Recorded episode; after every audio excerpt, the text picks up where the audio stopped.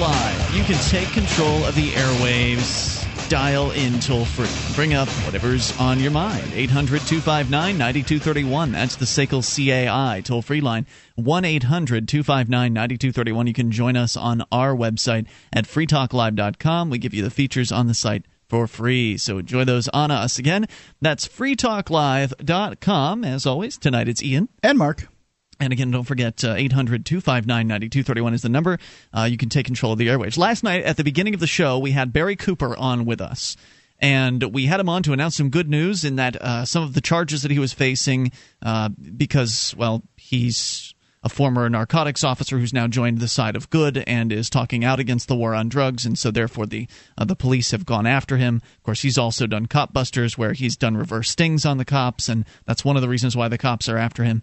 Uh, but they dropped some of the charges, uh, and that was great news. And then apparently at five in the morning, or sometime early this morning, have you heard about this, Mark? No, I, I saw uh, an email. There was a police raid. Uh, Barry texted me some messages. Uh, I woke up at 5 a.m. to uh, Barry's text messages. Um, so I don't know how public this is at this point or what the details are, but they came in with an armed SWAT team raid against Barry and his family this morning and the reason? He's being charged now with a misdemeanor count of. Uh, uh, of uh, I guess being a private uh, operating as a private investigator without a license. Yeah. They came in and raided his They raided home. his home with men with machine guns at 5 a.m. for a misdemeanor of not operating with your business with a license. Yeah. And it's not even a business. He's not doing it for profit. I didn't know that he was a, a private. I mean, I doubt that he's advertising himself as a private right. investigator. They so probably apparently found some citizens, technicality. Citizens can't try to, uh, uh, you know, keep an eye on their government. Yeah, I, am I'm, I'm imagining this is because of the. Um, because of what he's been doing with KopBusters, where he's been setting up the police and catching them in acts of being corrupt. Barry, get out of Texas. They're trying to, uh, you know, they're trying to bust him and they're trying to get him on any kind of technicality they possibly can. Uh, the messages came in this morning. I'm really concerned for my safety and my family's safety. I'm going to make a big announcement on his uh, video camera tomorrow. Uh, they came at they effing came at me SWAT style, totally amped, body armor, cars screeching. I thought I was getting shot. Uh, he says it's my training that saved me. They arrested me yesterday for operating without a PI license, Class A misdemeanor, ten thousand dollars bond. Scary. They just do whatever they want. Scary stuff. And it, I'm so I feel so fortunate that uh, we're here in New Hampshire where they haven't really been doing shenanigans like this. There was one time where they came into uh, Big Mike's house out in Manchester with guns drawn, and that was pretty outrageous. But that's as it's as bad as it's gotten uh, with all of this activism that's been going on up here. This very uh, pro freedom, anti state uh, activism that has been happening up here. A lot of activism that directly challenges uh, the legitimacy of the government people it's uh, it's it's great to be in New Hampshire. Not to say that things like that couldn't happen here, and I'm just saying I'm glad that they haven't so far. And and Barry Cooper has been he's been through a lot, and I agree with you, Mark. I, man, if there's something we can do to to get that man and his family out of Texas and up here, it seems like he'd be better off. I'm worried for his safety. I mean, so is he, and that's what he told me. I don't know if I was supposed to release those messages, but uh, well, he, he sent them me to me too. yeah, he didn't tell me not to. Uh, so just wanted to update our listeners on what's going on with Barry and Candy, and I, I, presume it sounded to me like this was in the middle of the night. I mean, he sent me them at five in the morning, uh, so I don't know what time the the raid went down. I mean, presumably, maybe it was last night, maybe it was uh, late last night, and he didn't get out until early in the morning to get to his cell phone to send those messages because. Uh, you know, they, they probably came in and they arrested him and they took him down to j- to jail and he got out and then was able to uh, to contact people about it. But scary stuff. Uh, there's not much else to say on yeah. that uh, at, the, at, this point in time, but rest assured, as uh, things develop with the Barry Cooper and uh, the situation down there in Texas, we will certainly bring you that information. The toll free number here is 1 800 259 9231. But just to kind of uh, focus in on the point that you made, Mark, it's, it's an important one. The, this man who has never, well, since he's been a cop, has never harmed another person. to be a cop Uh, he has not harmed another person. He's not being charged with harming someone. No. I think is, is what's uh, the- relevant point here. No, no, he's not. But they came in with a military style SWAT team raid, as he described it cars screeching, amped up, busting in his home in the middle of the night. Sure. Why would they do that for a misdemeanor uh, charge of somebody who's uh, failing to operate a business with a license? You know, the improper licensure on their business. Why Because would they do they that? can. Well, because they can. Because they're hoping that he'll do something silly. They're hoping that a guy who's trained Oh, to yeah. reach for a gun will reach for something, and they can blast, blast him, him. Perhaps his his uh, wife in, in the process. You know. there's there's some value to martyrdom, but there's some in some cases you can snuff out uh, uh, a voice with martyrdom too. So Yeah. So, uh, so yeah, because they can, because they can just come into your home on the flimsiest of pretenses. It doesn't have to be that you're a wanted murderer for them to use the SWAT team. They've been using SWAT teams on people for a bag of marijuana. So why not for a not having a business license? gambling pools, all kinds of silly Right. things, uh, misdemeanor charges. Why why not, right? I mean, this is the insane logic of the police state is that well, we've already taken these absurd Orwellian police state steps and everyone has accepted them. So, let's take a few more. Let's bust in on anybody who's braiding hair without a permit.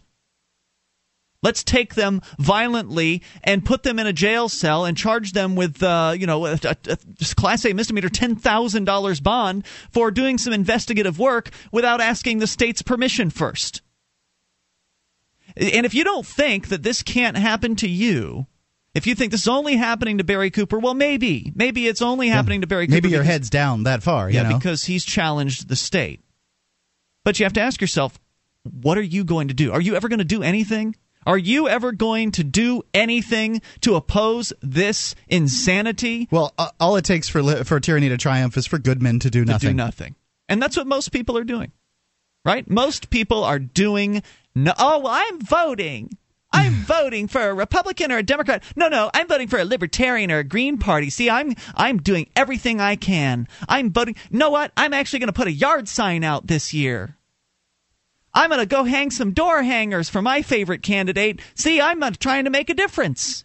Well, good for you. That, that's a good place to start. But once you find out that your efforts in the political system have done nothing where you are, what's it going to take to get you to do something more significant? And of course, I mean move to New Hampshire, join the Free State Project, and you can do political action up here and actually make a difference. Right. You know, I mean, I have uh, put out plenty of yard signs and uh, and and put put up door hangers and done all these Oh, things. yeah. And I think that it, I think it has value. But I can tell you that when I was down in Florida and the Libertarian candidate, I put his sign out in the yard. And uh, I think we got you know three percent of the vote, and then Mm-hmm. and then when there wasn't a Democrat running, we got thirty five percent of the vote or something like that. But um, you know, it did it really did very little. Up here, when you put up a sign and you know it's it's a pro liberty candidate, let's not forget that Ron Paul, even though he didn't show in New Hampshire as well as I would have liked to have seen him show, got more in New Hampshire um, as far as uh, an elected race. There were caucuses he did better, but uh, as far as uh, what do they what do they call that? Uh, Prime, uh, primary primary? uh, primary Yeah. election. Yeah. This was the best state that he did until well late when it didn't really matter anyway. Right. So I, it's just so frustrating, Mark. It's so.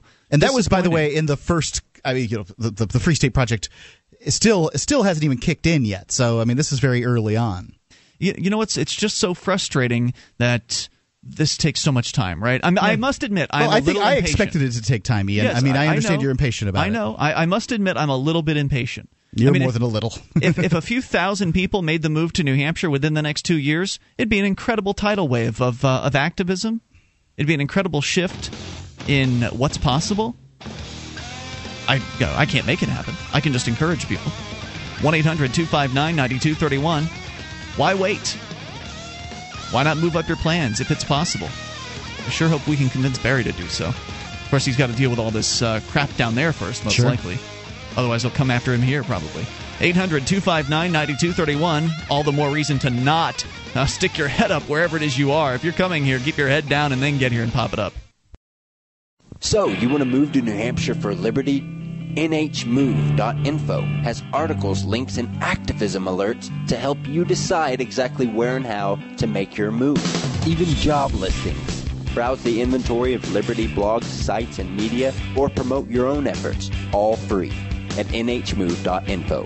If you're moving to New Hampshire, you better go now and bookmark nhmove.info.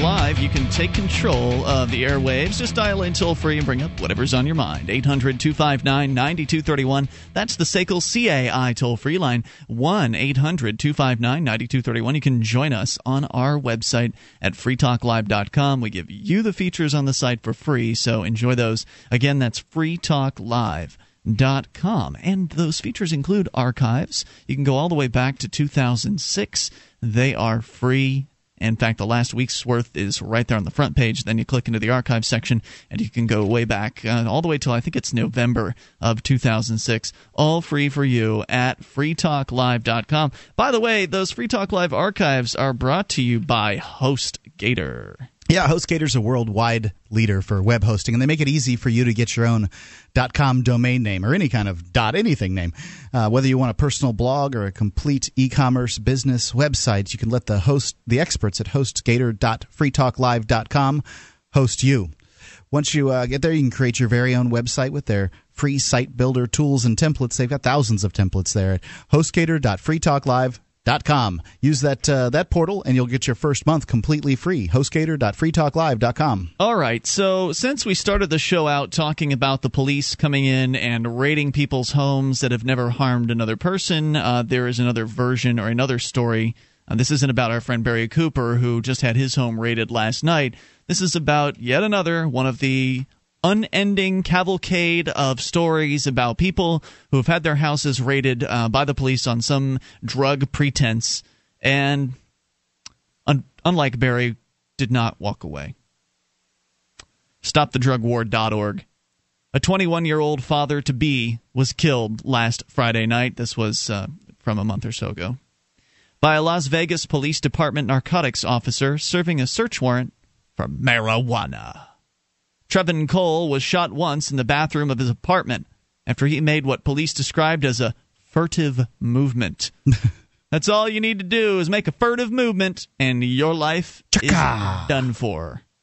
Police have said that Cole was not in armed, your own home, and they couldn't even they didn't even bother to plant a gun on him because the police are admitting that he was not armed. Police said Monday, so it doesn't matter if he's not armed. All he has to do is make a furtive movement, and that's Yeah. enough reason for the police to. Or that's all they have to do is claim he made a furtive movement, right? Because there's Right. no evidence. They don't have video cameras to to back their claims up. It's just what the men in blue say, and what they say goes. and you know the idea is is that you're going to act in a completely docile and normal fashion when somebody's holding an automatic weapon on you. I mean, it's it's absolute insanity. And you know you're you're absolutely right. The uh, the the cops don't, don't even have to plant a gun on you. All they have to do is say he acted funny. The guy could very well have. uh, Here's just another possible scenario. Like maybe the co- cops are lying, and maybe the guy said, "Hey, get out of my house, honky," or said something that would might be outrageous and and uh, make them angry, and they shot him, and then said, "Who knows? Because because you wouldn't get away with saying, "Hey, he called me a racial slur, so I shot him in the head in his Right. bathroom," and and his wife and kids had to watch him bleed. Right. Uh, his his father to be. His pregnant wife had to watch him his his life bleed out of him in their bathroom floor just because he called me something I didn't like. So you had to say, well, he made a furtive movement. Police said Monday they resolved, uh, ra- rather recovered an unspecified amount of marijuana. you know that's not a lot, right? Right. Not specifying how much it was. Uh, and a set of digital scales. A person identifying herself as Cole's fiance, Sequoia Pierce, in the comments section in the article uh, that they're they're linking to from uh, LasVegasSun.com has said no drugs were found. Pierce, who's nine months pregnant, shared the apartment with Cole and was present during the raid. She says, I was coming out and they told me to get on the floor. I heard a gunshot and was trying to see what was happening and where they had shot him, according to uh, KTNV's interview with her. According to police, they arrived at about 9 p.m. Friday evening at the Marabella Apartments. Uh, and detectives knocked and announced their presence. Receiving no response, detectives knocked the door down and entered the apartment. They found Pierce hiding in a bedroom closet and took her into custody. They then tried to enter a bathroom where Cole was hiding. He made a furtive movement toward a detective who fired a single shot, killing Cole. Captain Patrick Neville of uh, Patrick Neville of the Metro's bureau said Friday night that it was during the course of a warrant, and as you all know, narcotics warrants are all high risk warrants. you know, I, I, agree they're high risk because you're going into people's homes um, and uh, they, they're liable to try to defend themselves. But the question is, why? Why are we? Why are we? You know, if if these cops are upstanding individuals, and maybe the, maybe some of them are. I'm sure some of them are. I'm sure they are. If they're upstanding individuals, why are we sending these upstanding individuals into people's homes? I'm not sending them anywhere. Well, the, the, the public is certainly standing by and letting it happen. Well, Many of them it. support it. Well, that goes right back to what we were talking about before, where the where the public standing by.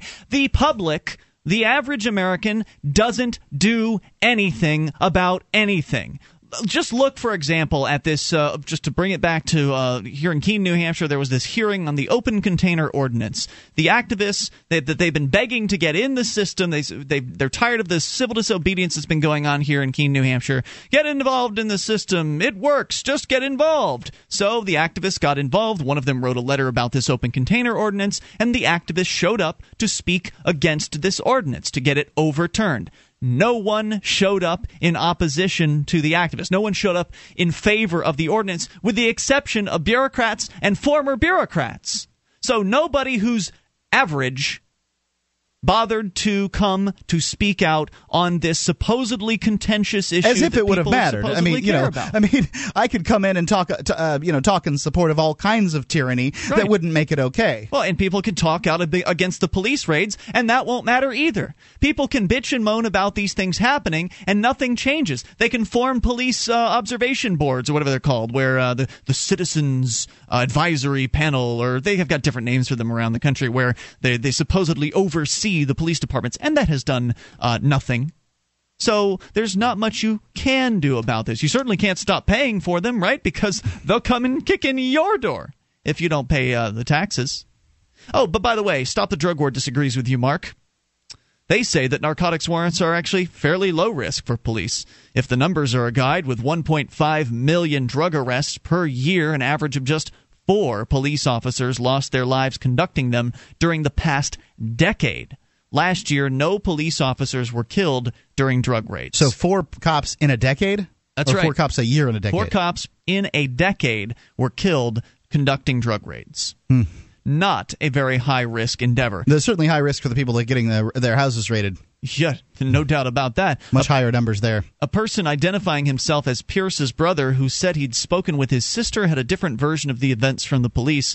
The police bust in the door with guns drawn to my little sister and her now deceased boyfriend, he wrote. My sister is eight and a half months pregnant, two weeks until the due date, but they bust in the door, irritated they didn't find any weapons or drugs, drag this young man into the restroom and interrogate him, and two minutes later, my sister hears a shot. They shot him with a shotgun. No weapon, for what? Meaning no weapon. He didn't have a weapon. For what? My sister is a baby, and this young man is a baby, and now my sister is at his house telling her mom his her son is dead, and he's barely 21. Pierce himself told the Las Vegas Review Journal that uh, police forced her to kneel at gunpoint. Excuse me, Pierce herself uh, told them that uh, she was forced to kneel at gunpoint in the bedroom and that she could see Cole in the bathroom from the reflection of a mirror. According to Pierce, police ordered Cole to get on the ground. He raised his hands and said, All right, all right, and a shot rang out. 1 800 259 9231. But if it ever goes to court, and it probably won't, they'll just be, be drug addicts. Her word versus their word. And who do you think the man in the robe's going to believe? It's Free Talk Live. More coming up. This Your Family Today tip is brought to you by Carnation Breakfast Essentials, helping your family get off to a nutritious start every day. Mornings can be chaotic, but a little advance work will take the pressure off. The night before, organize backpacks and put them at the door, along with anything else that your kids need for the day. Set a timer for five minutes before departure to give everyone a chance to mobilize, and off you go. For more tips like these, visit us at parenthood.com slash your family today.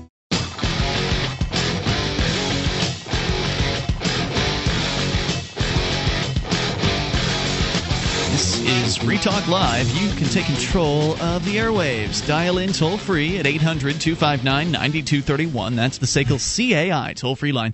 1 800 259 9231. You can join us online at freetalklive.com and enjoy the features on our site for free. And they include, by the way, our shrine of female listeners, the dozens of ladies that have taken the time to send in their validated photo or video showing their listeners of the program. Shrine.freetalklive.com. And one of the uh, the larger contributors to the shrine is actually a man. Uh, Taryn Lupo from LCL Report. He just wears a wig really well. No, no. What he does is he makes uh, videos, and uh, some of his videos have been focusing on ladies of liberty. He wears, And he makes the videos while he's wearing a sequin dress. I wouldn't know. He doesn't show himself in the videos, so I have to take your word for it. But uh, he, he makes uh, he does these interviews of these ladies of liberty, and uh, usually the very beginning of the interviews, he has them uh, endorse, the, you know, point out that they listen to Free Talk Live, and that qualifies them as a validated video. So he posts it up over at uh, the, the the Free Talk Live Shrine of Female Listeners at shrine.freetalklive.com. Yeah, that same fella, Taryn Lupo.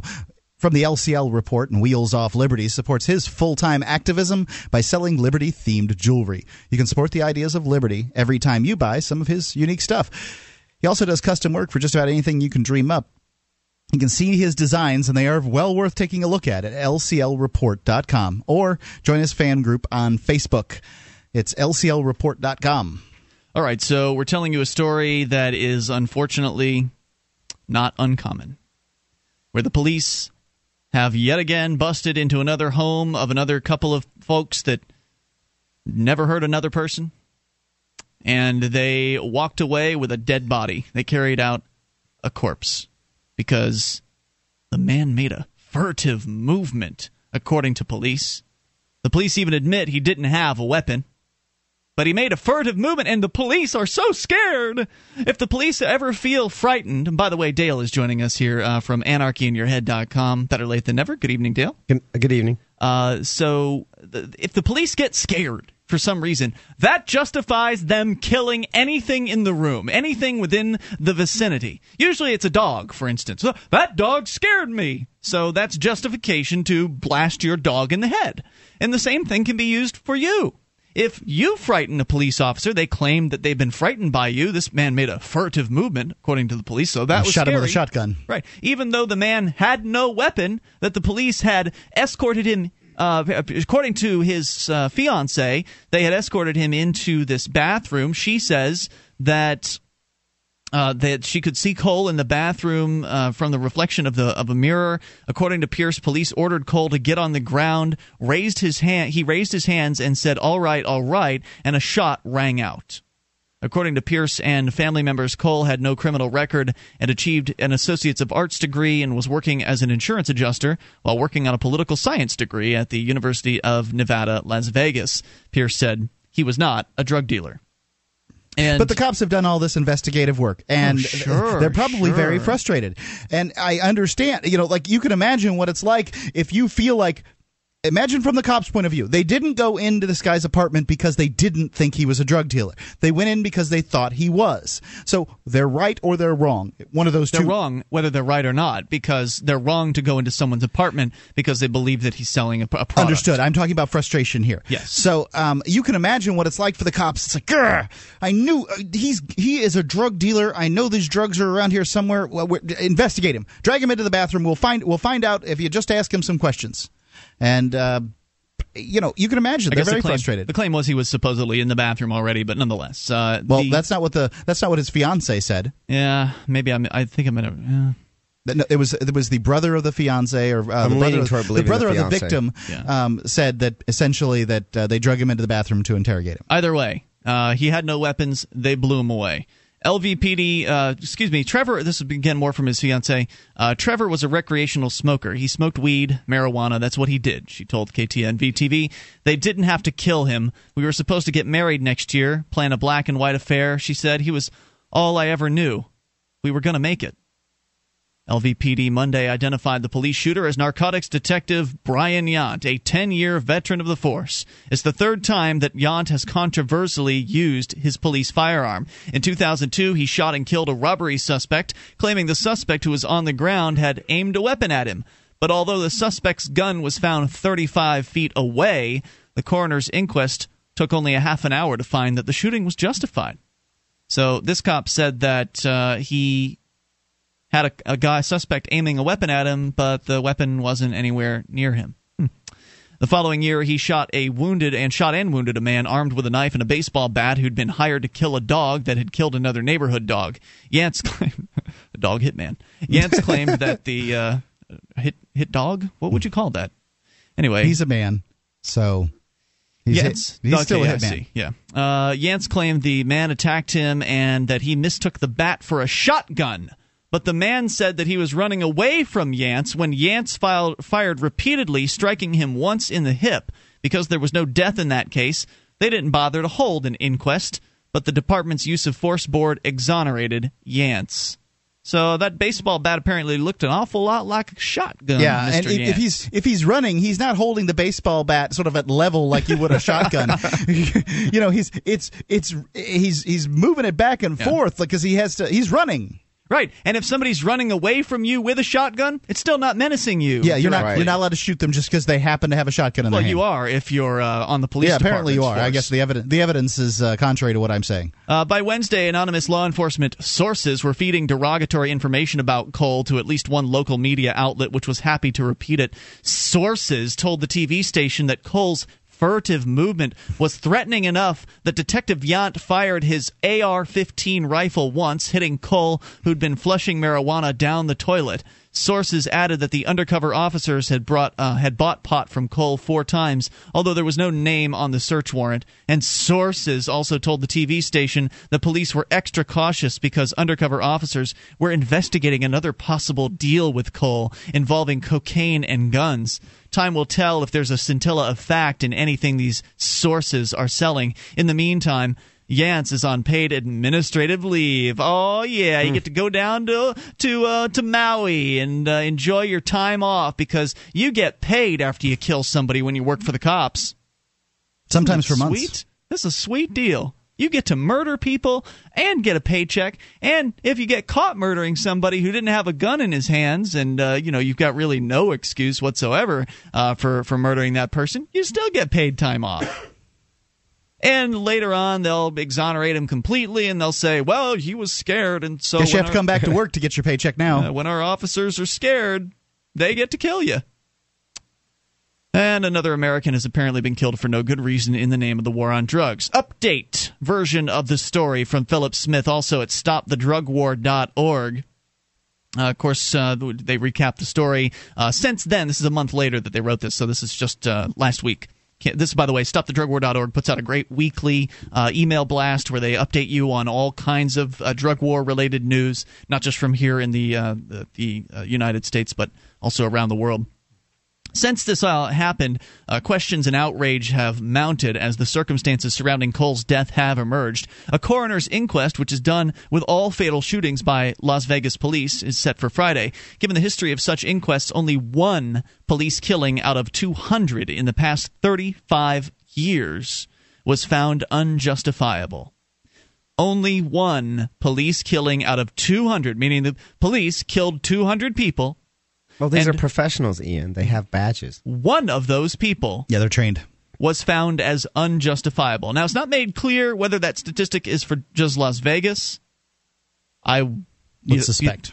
you- yeah, probably 200 people killed in Vegas in 35 years, probably like. Sounds like like it. Yeah. Uh, justice is unlikely to be done there. The affidavit in support of the search warrant targeting Cole gave the impression that police thought they had a major drug dealer on their hands. Detective Bryan Yant, the officer who wrote the warrant and who pulled the trigger on Cole, wrote that almost all drug dealers keep sophisticated and elaborate records, and the police expected to find such records as well as guns and drug paraphernalia. Cole had a lengthy criminal history of narcotics sales, trafficking, and possession charges, Yant wrote.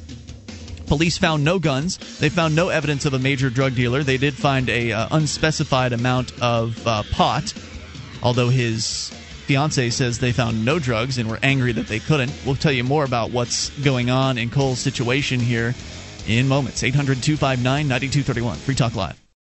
Do you have a product or service that you can sell to a national audience? Free Talk Live is a nationally syndicated talk show on more than 80 talk radio stations from Alaska to Florida. We've been named Talkers Magazine's Heavy 100 list. That's the 100 most important radio talk shows in the nation twice. And the number one political podcast on podcastawards.com four out of the last five years. You can have access to our 80 plus stations and our large and loyal podcast audience for as little as $500 a month. Contact me, Mark, at freetalklive.com.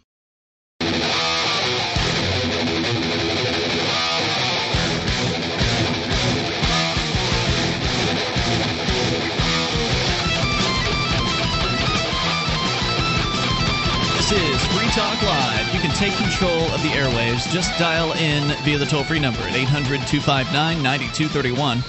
That's the SACL CAI toll free line, 1 800 259 9231. You can join us on our website at freetalklive.com. We give you the features on the site for free. So enjoy those on us. Uh, again, freetalklive.com. And if you like the show and you want to help support Free Talk Live, shop with us at amazon.freetalklive.com. Entering Amazon through that link will get you to the same old Amazon with a huge selection, uh, dozens of categories with a whole lot of items. Pretty much whatever you're looking for, they probably sell it. And you can probably get a pretty great deal. Uh, for, if you're buying brand new, you get free Super Saver shipping on a lot of their new items. You can even buy used in many cases. So enter through amazon.freetalklive.com, and Free Talk Live will get a portion of Amazon's profits. It's that simple. Amazon.freetalklive.com. I'm going to pick up the uh, story here in a moment, but for, first, we're talking about a man that has been murdered by the police. Uh, yet another in a series of unending stories of the police getting away with murder on these so-called drug raids that they've been uh, they've been foisting on the American people for so many so many years. But let's go to uh, John in Ohio, who's on the line. John, you're on Free Talk Live with Ian Dale and Mark. Yeah. Hey, John, what's on your mind tonight? Well, I was looking at Alex Jones this afternoon, and there'd been another incident in Alaska. What in, what do you What kind mean of incident are you referring to? Um, apparently, yesterday, uh, an older gentleman that was disabled was holding a sign at the state fairgrounds. It was pretty good sized, but uh, uh, to promote a uh, political candidate apparently in Alaska, and uh, calling for the impeachment of uh, Obama. A couple of security guys, great big fellas, big corn-fed guys from the Midwest. come along and uh, he told them that he was disabled. They said, "Well, you got to take the sign out." He says, "I'm allowed to keep it." So they uh, beat him down to the ground Where did this happen? at the Alaska State Fair. Wow. And, you said uh, it was private security and wasn't the cops? Yeah, it was. Uh, it, they they was just a couple of big burly guys had blue T-shirts on that said security on them. Hmm. They apparently worked for the fairgrounds. So uh, they got him down on the ground, got their knees in the back of his neck and in his back. He's begging for help. There's like 500 guys just standing around and watch. So uh, the Alaska State Trooper came along, and one of the security guys uh, was. You could see him on the videotape uh, taking his sidearm and uh, hiding it from the trooper. Apparently, it's illegal for them guys to be armed up there. Interesting. Interesting. So I called the uh, fairgrounds to voice my discontent with their uh, security practices, and uh, then I called the Alaska State Troopers. And uh, when uh, the lady that answered the phone, I told her, I said, I, I've been watching Alex Jones today, so I suppose you could probably guess why I'm calling. And she said she could. And I said, well, I'm not going to be nasty or rude to you. You know, uh, I just would like to voice a concern about, you know, how the trooper conducted himself in that video. And she said that the phone had been ringing off the hook. I'm sure. But many callers call her, and, and this is what I wanted to do a shout out about was, you know, when you, when you call these girls that answer the phone, I'm sure that most of them are just working people like me and you. They're, they just want their pension. They're not the ones out on the street jackbooting people or shooting unarmed people. So you're saying don't be nasty to them? No, yeah, it's, And, and it just makes us look bad. You know, good, decent, working patriot people. When uh, some Well, of us if- call, you know, I don't know if I'm a patriot. I don't know. I don't know what patriot means. What's that mean? Okay.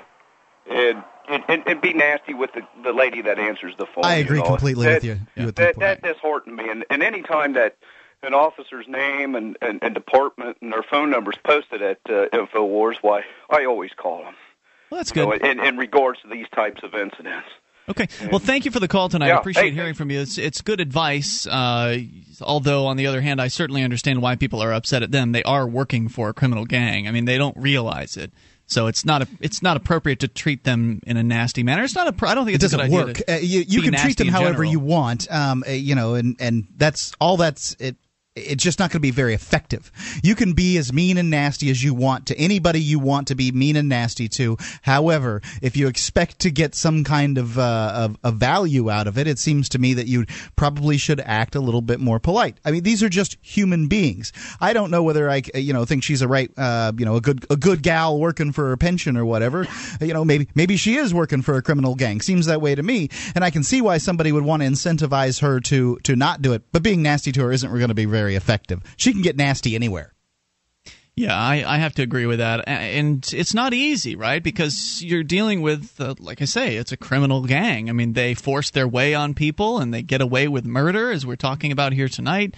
Uh, the man in that case wasn't killed, the, the, the man in the, the caller's case, but what we've been discussing. Got a good beat down for an old cripple guy. Yeah. yeah. Um, I mean, they, they, they beat people up, they murder people, and they get away with it again and again. I can understand the frustration.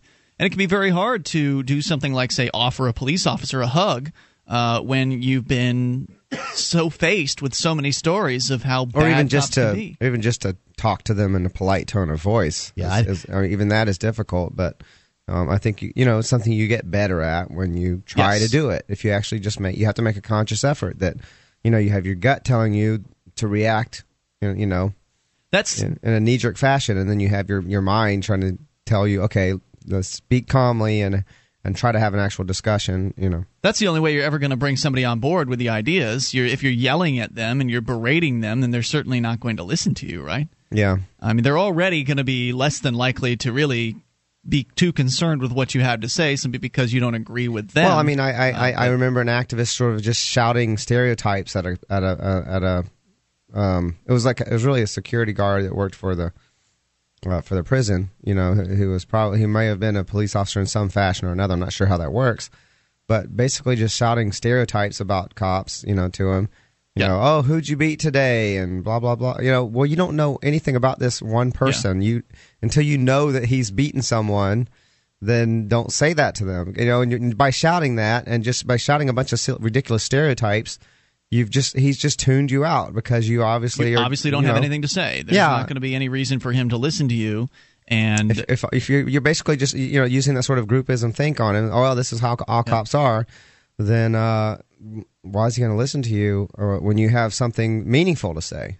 And we see that a lot with the with some of the newer folks that, that move here up to New Hampshire. I I was that way when I moved here. I was very angry. Yep, frustrated, uh, and very yeah. frustrated.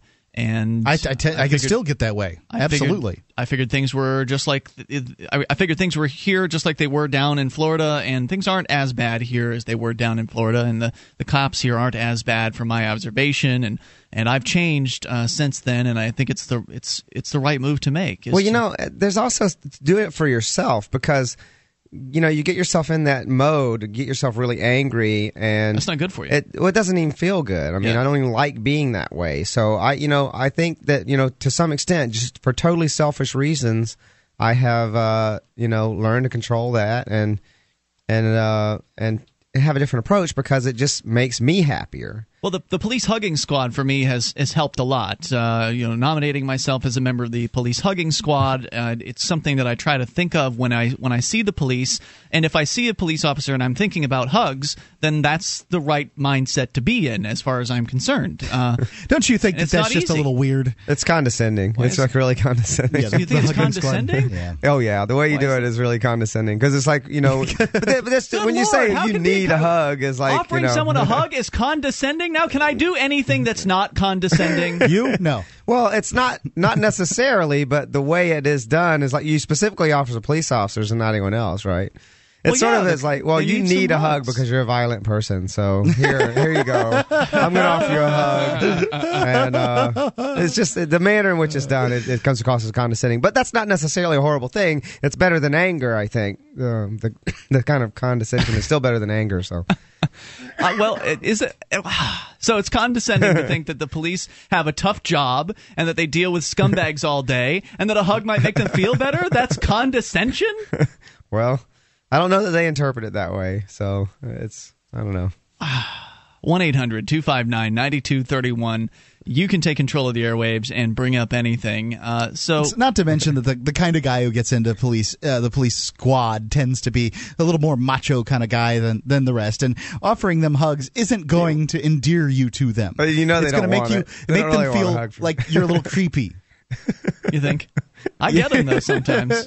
Most of the time, I don't. Yeah. well, I think that if an officer do. actually does it, that's actually a really good move on his part because he basically is like he's not letting you get to him. You know, it's like you know, Yeah. and he, he goes and he actually hugs, and then that's actually you know, it's it's a powerful statement on his part to not you know make a big fuss out of the whole thing and just We're human to beings. Human beings uh, should do these things. And I like. I think uh, Max Field is he one of them. I think. I think he. I think he had a good response. He says, no, no, good. I got my. Uh, got my hug today. I'm. I'm all set. know, thank you, but I'm all set. You know, so that's sort of a good response. All right, there's more coming up here at 800 259 9231, the SACL CAI toll free line. You can bring up anything. We're going to tell you a little bit more about the Trevon Cole situation, uh, man who was shot to death by the police during a drug raid. And of course, he didn't have any weapons. Apparently, didn't have any drugs either. More coming up. You can take control of the airwaves. It's about time to end this insane war on drugs. 800 259 9231. Hour two coming up next. MemoryDealers.com offers the world's largest selection of discounted optical transceivers, including SFPs, GBICs, XFPs, XENPAKs, and X2s that are 100% compatible with all major networking equipment manufacturers, including Cisco, 3Com, Foundry, Alcatel, and HP, at up to 99% off list price. Memory Dealers can also offer customized solutions for your transceiver requirements, including private labeling. Memory Dealers is your trusted source for all your networking and telecom accessory needs, in stock and ready to ship via overnight delivery. MemoryDealers.com.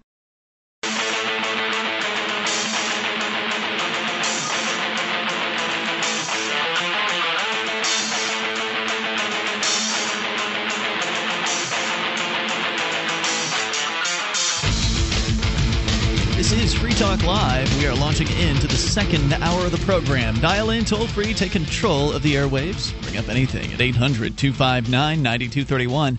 That's the SACL CAI toll free line, 1 800 259 9231. And joining you tonight, it's Ian. And Dale. And Mark. Dale joining us from anarchyinyourhead.com. You want to get more Dale, go on over there, enjoy his uh, cartoons, which are, which are very liberty oriented, uh, plus the occasional blog post and uh, also video blog, though it's a little less than occasional these days because you have been focusing 110% almost, and that's why you spaced out tonight on coming into the show because you've been so busy uh, putting together your new movie, which you're working on, uh, called Intense. And I guess the shooting schedule has been, uh, well, the, the movie's lived up to its name. Yeah. Uh, and it's your first movie as well, so you're learning as you go along, and uh, it's it sounds like it's been a, quite an experience. I've talked to some of the actors; they said they've been having a blast uh, doing it. It's been a lot of work. It's been long days, 12, 16 hour days, something like that. Yeah, it, definitely for for me and the other like co-producer, it's been that way, and and uh, and almost as much for everyone else. So Yeah. So looking forward. to hearing- sometimes as much for everyone else. Looking forward to hearing more about that as it develops. Uh, of course, we'll let you know when uh, you can watch a trailer and things like that. Uh, in the meantime, we go to your phone calls. Going to continue to to discuss here a story out of Las Vegas where a man has been shot to death uh, by the police during another drug raid, uh, wherein they found. Well, the police are claiming they found some drugs. The uh, fiance saying not so much. We'll get to some of the details there. But first, your calls. Uh, we go to Jared, listening in Wyoming. You're on Free Talk Live. Hello, Jared. Hey, um, sorry, I wasn't really listening to the, this episode, but I was going to talk about the incentives for market-based police forces kind of thing. Sure. And uh, well, I was listening to the I can't remember what podcast it was, but uh, the guy was questioning how that would work. But the incentive, I would think, would be to uh, if, especially if it's a, like say you're from an insurance company or say you're from any, or it's a call by call basis or paid for any kind of service like that. Like the reason that they have to do to treat you nice or to do customer service is because the person at the receiving end, no matter what, if you call against somebody or if you call to get protected from somebody, the person on the receiving end would be a potential customer or already would is a paying customer. Mm-hmm. So you would want to, you know, treat that man with as much respect as you had because Yeah. he pro- probably pays the exact same amount as the other guy. You, yeah, you'd want to have respect for uh, for people, even if they weren't your clients, even if they were the clients of another company, because you still want to be seen in the community as being a respectful organization that only exists to keep the peace. Uh, you, you don't want to get the wrong guy. You don't want to arrest the wrong person because then you're seen as being slipshod and uh, prone, exactly, to, prone like to making mistakes. You, you are competing, and if you compete poorly, the you know the market deals with you uh, like accordingly.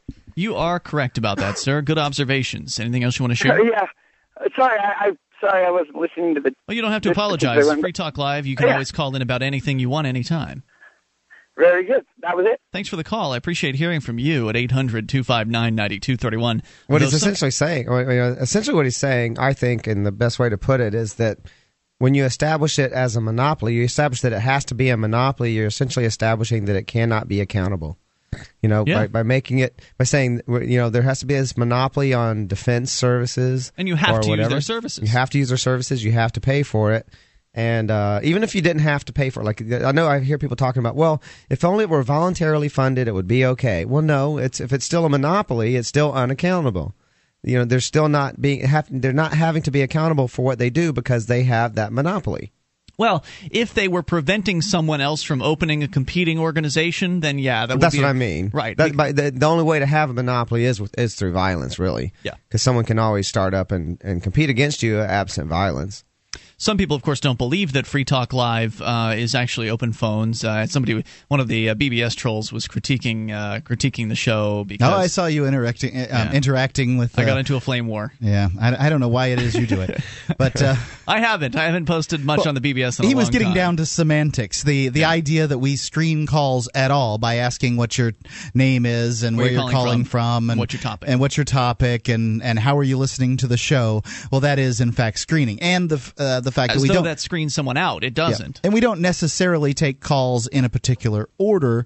Um, No, you are not guaranteed to get on in the order in which you call. In So fact, you probably won't get on as soon if a female calls in. There's that, and also uh, one one of the citations of how it is that we're unfair is that they cited uh, Gene the Christian anarchist, who was bitching uh, on the the BBS about how he had to hold for an hour and a half once or something like that.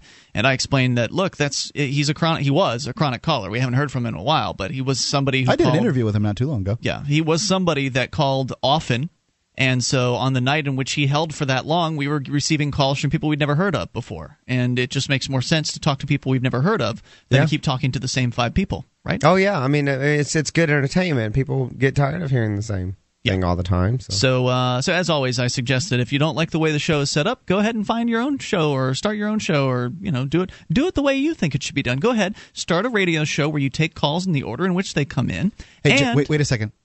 The, the condescending thing we were talking about. This is it right here. Just so you know, like Yeah. the, this sound in your voice. That's the condescending sound. Oh, well, okay. Should I say it angrily or something like that? Why don't you go and get your own damn show? How about that? How would you say it, Mark? Well, you know, right. Like maybe we're doing it wrong here on Free Talk Live. Maybe the way you think th- the- it should be done is the right way. However, th- we can only do things that come from our heart and as we think is the best way to do it. So therefore, we're going to continue to do it this way until we hear better ideas.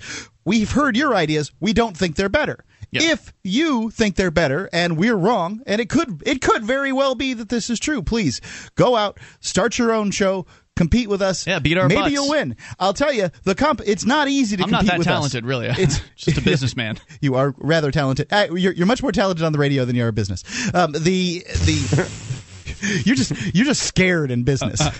What So are when you these talking guys about? when these guys get on and they uh, I'm scared in business.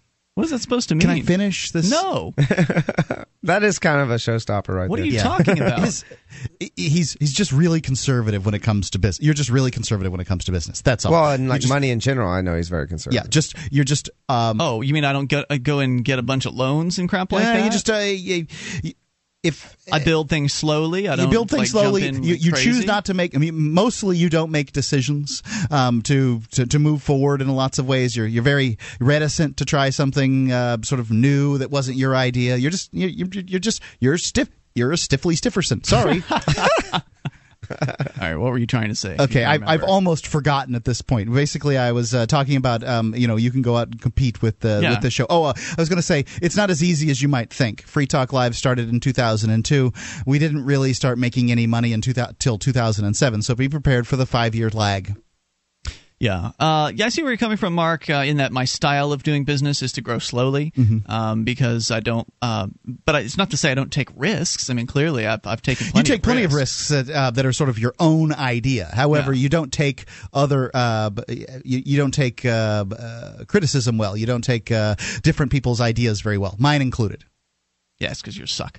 800 259 9231. Uh, Let's continue with I've been doing business for very long. What is your uh, business uh, uh, pedigree? Uh, that I've been successful. Uh, you, you've saved your money. You're a great money saver. I, I won't. I I certainly won't save the money dispute- because I've been a successful businessman. uh, doing retail. Uh, You're not doing retail now. Whatever I've done, I've been successful at it. Anyway, we continue here. Uh, let's. Uh, how'd your golf club sales thing go? It did. It did very poorly. Yeah, 'cause let's I, talk uh, to I- I David in New Hampshire. employees. David, you're on Free Talk Live. Hello there. Hi, I was going to get back to the um, police officers, Yes, sir. and like you were referring to the uh, one that killed the guy in um, Nevada, and um, myself, um, I happen to know that the police um, uh, they show less respect for the public when they're in the, a certain section of town as opposed to being in another section of town Sure. where they'd show more respect. Yeah, they're gonna they're gonna act way differently if they're called to a gated neighborhood versus uh, you know the ghetto. Right. And and the thing that I was saying was I'm just curious within the light of stuff like that, how can you like want to give them hugs? I just don't understand. Talk about it here. Hang on, Dave. We'll bring we'll bring it back. Talk about uh, giving the cops hugs, considering some of the nasty things they do to people. 800 259 9231. That's the SACL CAI toll free line. You can bring up anything. And to say I've been successful at everything means that I've failed plenty of times, but succeeded more than I've failed, I guess. Working up. It's Free Talk Live. In the decades to come, hardy adventurers will colonize the solar system, rediscovering freedom and finding vast new wealth. But the government of Earth will seek to extend its power and claim that wealth as its own any way it can. Escape from Terra Volume 1, the first trade paperback collection of the popular adventure webcomic series, is available now for $12.95 from Big Head Press at bigheadpress.com.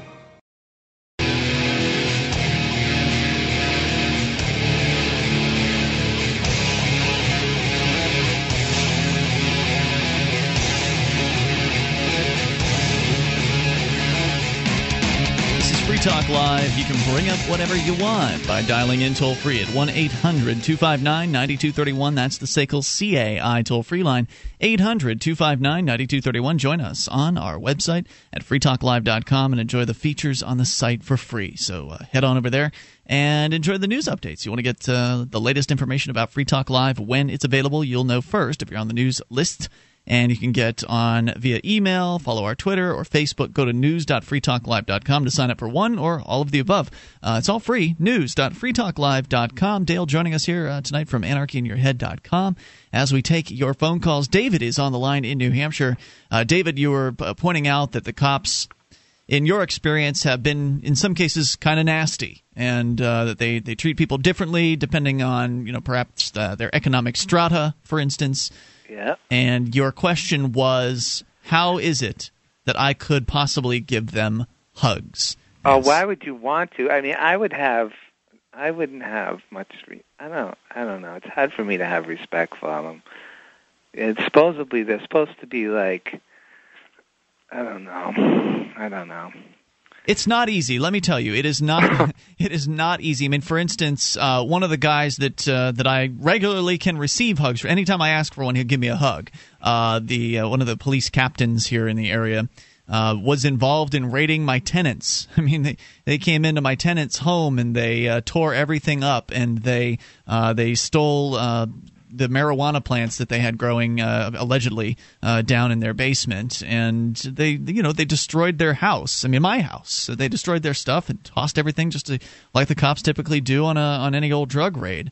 And uh, so, I mean, I've had this stuff affect my life personally. Right now, the guy is facing uh, criminal charges and his family's trying to move out of the house and i don't know if they're going to be able to before they put him in jail and that'll make it more difficult for him. It's just a it's a, a, terrible situation and these cops do horrible things to people as part of their job and they they excuse it uh, and and there's no excuse for what they're doing and uh, so it's not an easy thing to do but i think that well few things in life are worth doing uh, that are easy and as i was saying earlier it's it's about the mindset of of how I look at the police. I'd rather look at them as human beings who are making mistakes, who are uh, you know choosing to uh, to do a job that is inherently immoral in some of the things that they are ordered to do and the the orders that they follow.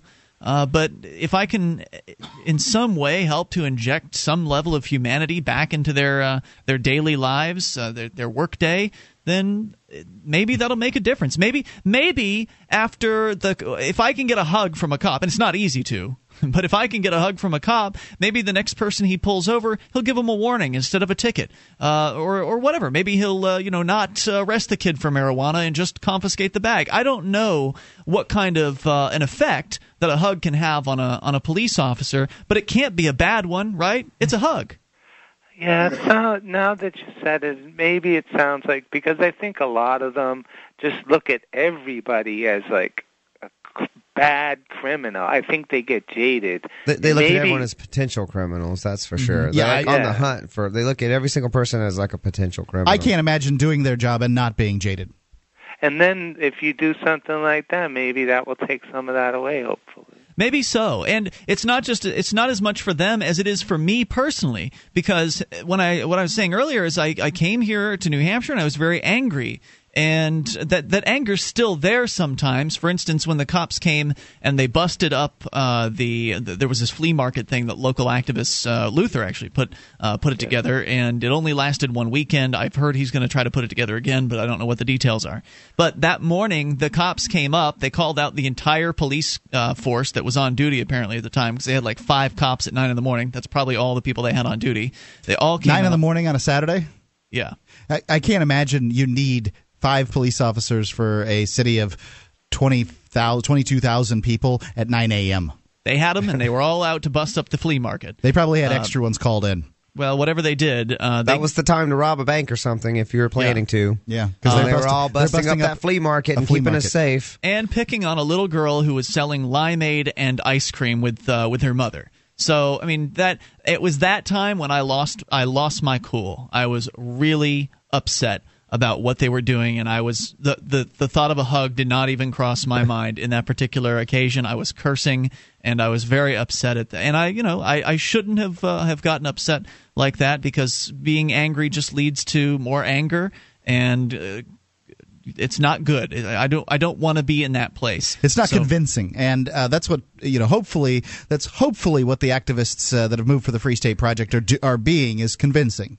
I think that anger it comes out of a yeah when you get frustrated, when you feel helpless, when you see this overwhelming force and you feel like there there's nothing you can do about it, and you just get angry Yep. and you're like, oh, I got to do something, Or if you're indignant, but it doesn't could accomplish be anything. indignant.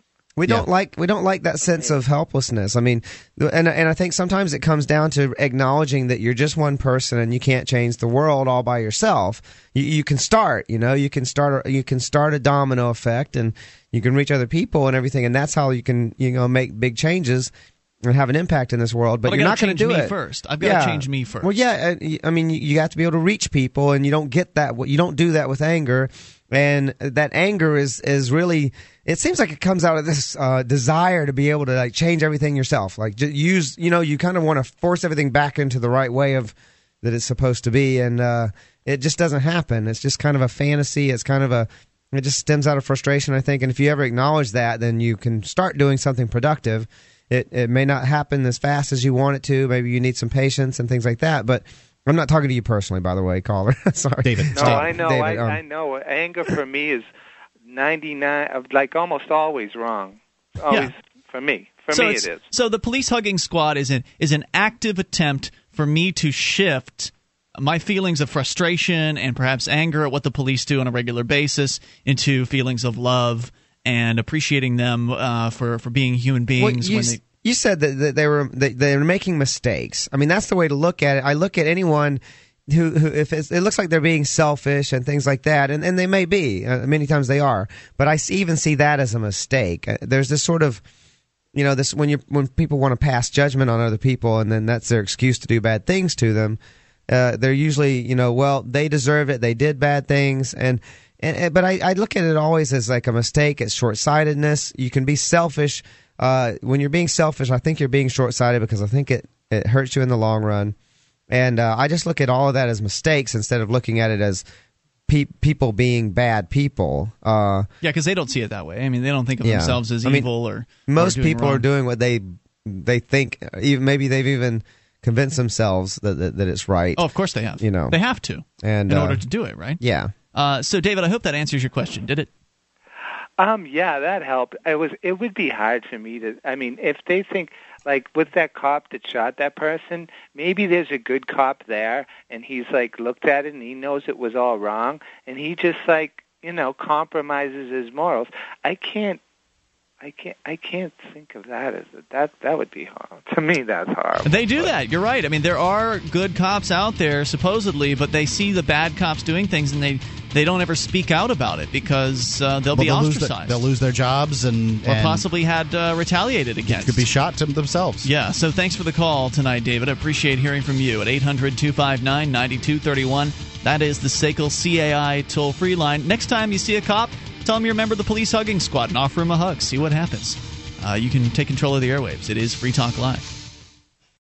DVD, books, music, instruments, periodical, computer, software, electronic, photo, cell phone, office product, home and garden, bed and bath, furniture, kitchen, pet supply, automotive, hardware, apparel, shoes, jewelry, grocery, healthcare, sports and outdoors, toys, games, used, and more. It's a department store at your fingertips. Amazon.freetalklive.com. Get all your shopping done, a great deal, delivery to your door, and a percentage of your purchase will go to Free Talk Live when you enter Amazon through Amazon.freetalklive.com.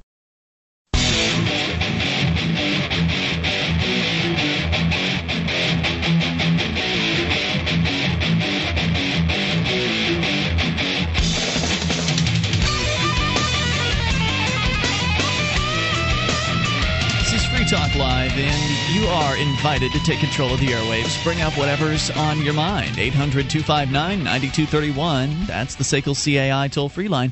1 800 259 9231. You can join us on our website at freetalklive.com. We give you the features on the site for free, so enjoy those on us. Features including listening options. Live streams are there. You can listen to Free Talk Live around the clock. The latest episode available 24 7.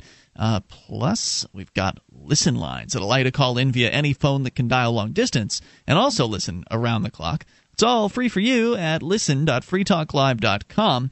Again, that's listen.freetalklive.com. Memory Dealers is your trusted source for all your networking and telecom accessory needs. They offer the world's largest selection of discounted optical transceivers, including SFPs, XFPs, GBICs, XENPAKs, and X2s that are 100% compatible with all major networking equipment manufacturers, including Cisco, 3Com, Foundry, Alcatel, and HP, at up to 99% off of their list price. They also offer customized solutions for your transceiver requirements, including private labeling. It's memorydealers.com. All right, 800 259 9231 as we continue with your phone calls. Andrew is in California. You're on Free Talk Live. Hello, Andrew. Hello? Andrew, you're on the air. What's on your mind? Hey, uh, what's going on? What's on your mind tonight, Andrew? You're on Free Talk Live. Hey, um, yeah, I was listening to your podcast uh, from yesterday, and there was this girl who was talking about um, basically eliminating money from society, Mm-hmm. something like that. Yeah. Okay. Um, sounds to me like she's from the Venus Project or the Zeitgeist movement. Um, have you guys ever heard of uh, that group before? Yeah. I've seen the movie Zeitgeist. Yeah, Zeitgeist. I'm familiar with. New Venus was the other thing you mentioned. Is that right?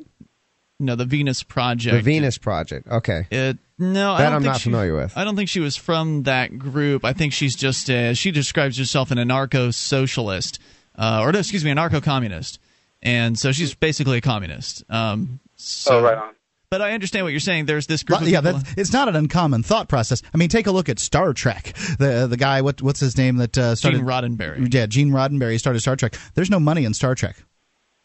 I, I could see us evolving away from money eventually when How? scarcity is just not. well, yeah, when scarcity is unheard of. When But that's- scarcity is that's, el- you know, eliminated, when you have a device like the uh, the yeah, The that's just it. They have replicators like, oh, you need food, zap, you Yeah. know. But and and so it gets kind of trivial. A lot of stuff gets kind of trivial. I mean, there might there's still like money somewhere for some things, but there's so few things that are scarce that eventually people might just see money dilithium as crystals. kind of crystals.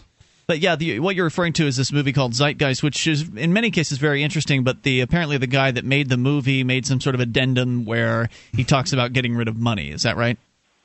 Yeah, that's that's it. And how do you feel about that? Uh, personally, you know, I, I've heard all their arguments, and honestly, um, it seems a lot of them do not have a firm grasp of economics. Probably true. Um, I've I've confronted some of them uh, with Wes Bertrand here in San Diego a couple months back, and yeah, they basically you know call like right now a free market, and they call like AIG bailout uh, free market stuff like that. But Mhm. um, basically, I noticed with this um, this leader of this movement, um, Jacque Fresco, it sounds like he's basically uh, running a cult, basically, or just a really cheap way to make money. Um, so they're really just they don't really don't know much about economics, and they even claim that you know if we elim- eliminate money and uh, centralize everything, that you know there's going to be no scarcity, and that only capitalism causes scarcity and all that kind of stuff.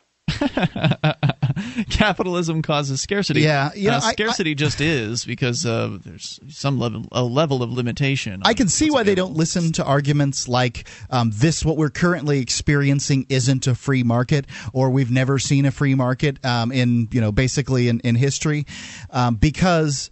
I'm sure they don't accept the argument that we make that, look, socialism has been tried over and over again and it always fails. It always allows the most uh, evil, vicious people to rise up in government and government's inefficient and it doesn't manage to do anything properly because they reject that argument too for whatever reason. They've got some reason in their mind why this didn't, wasn't done properly. No, no, it wasn't done properly. It'll never be done properly because it'll never be done by you. It's it's a it's central planning is what creates scarcity. Yeah.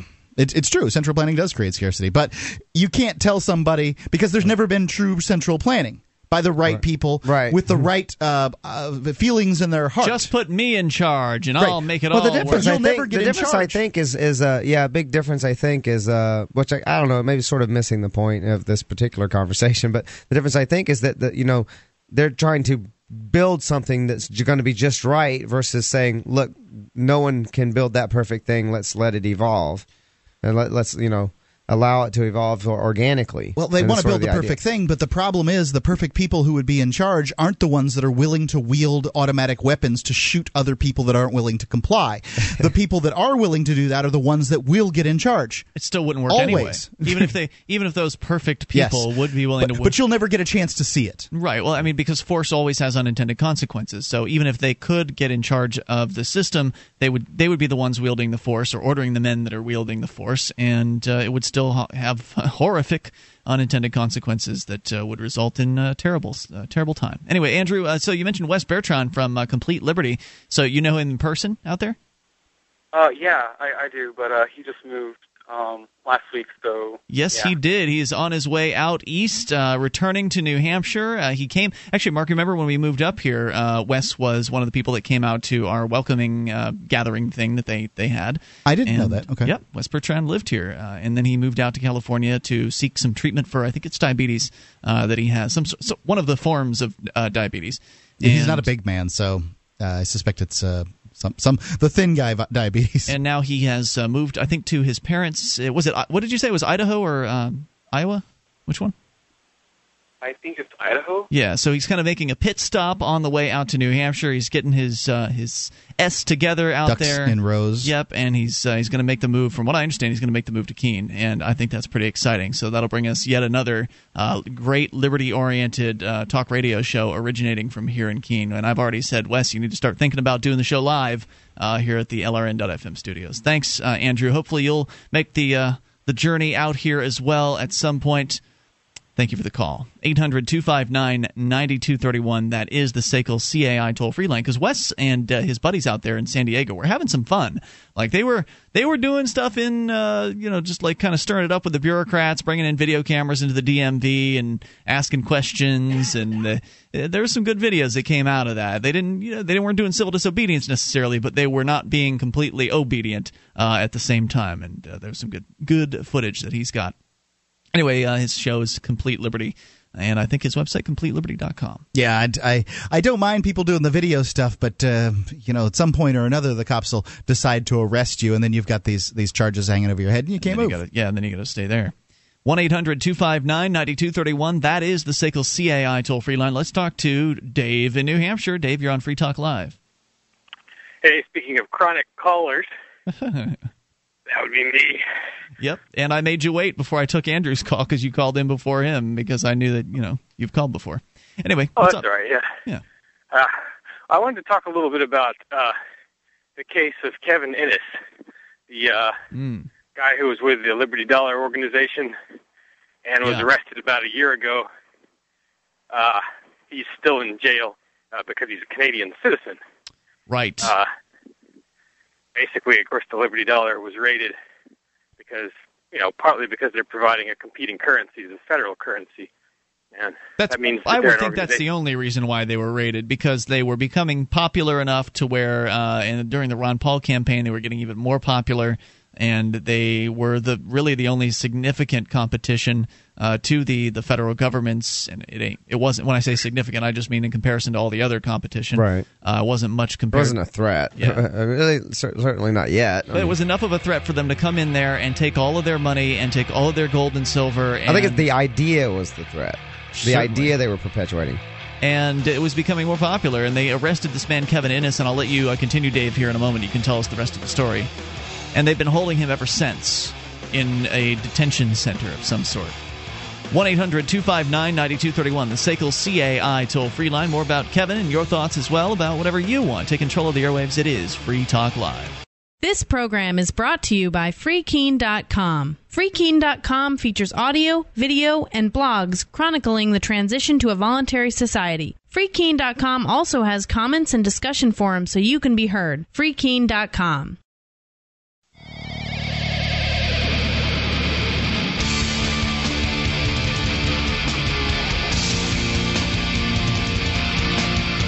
This is Free Talk Live. You can bring up what you want. Dial in toll free. Take control of the airwaves at 800 259 9231. That is the SACL CAI toll free line. 1 800 259 9231. Join us on our website at freetalklive.com, and we give you the features on the site free. Now, if you like the show and you want to help support Free Talk Live, one of the ways you can do it is by becoming a Free Talk Live amplifier head over to amp.freetalklive.com. Get signed up for as little as three bucks a month. We'll take that money in and reinvest it into the show, getting on more radio stations around the country, bringing more internet listeners on board, and exposing new people to the ideas of freedom. You'll get perks too, like access to the AMP only call in lines, as well as the AMP only forum and more. Oh, plus AMP only podcast, which is minus the usual podcast commercials that you hear in our listener version, our regular uh, listener version. Go to amp.freetalklive.com, get on board, and uh, use any major credit card, PayPal, alternative options also available. amp.freetalklive.com. And thank you so much because it's listeners like you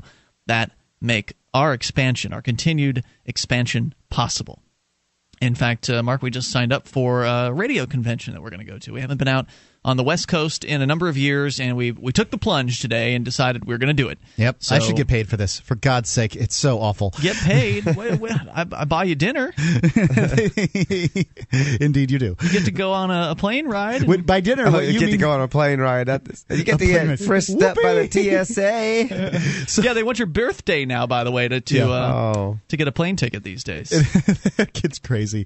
So, uh, yeah, by dinner, what he means is let's go pick over to the hors d'oeuvre table.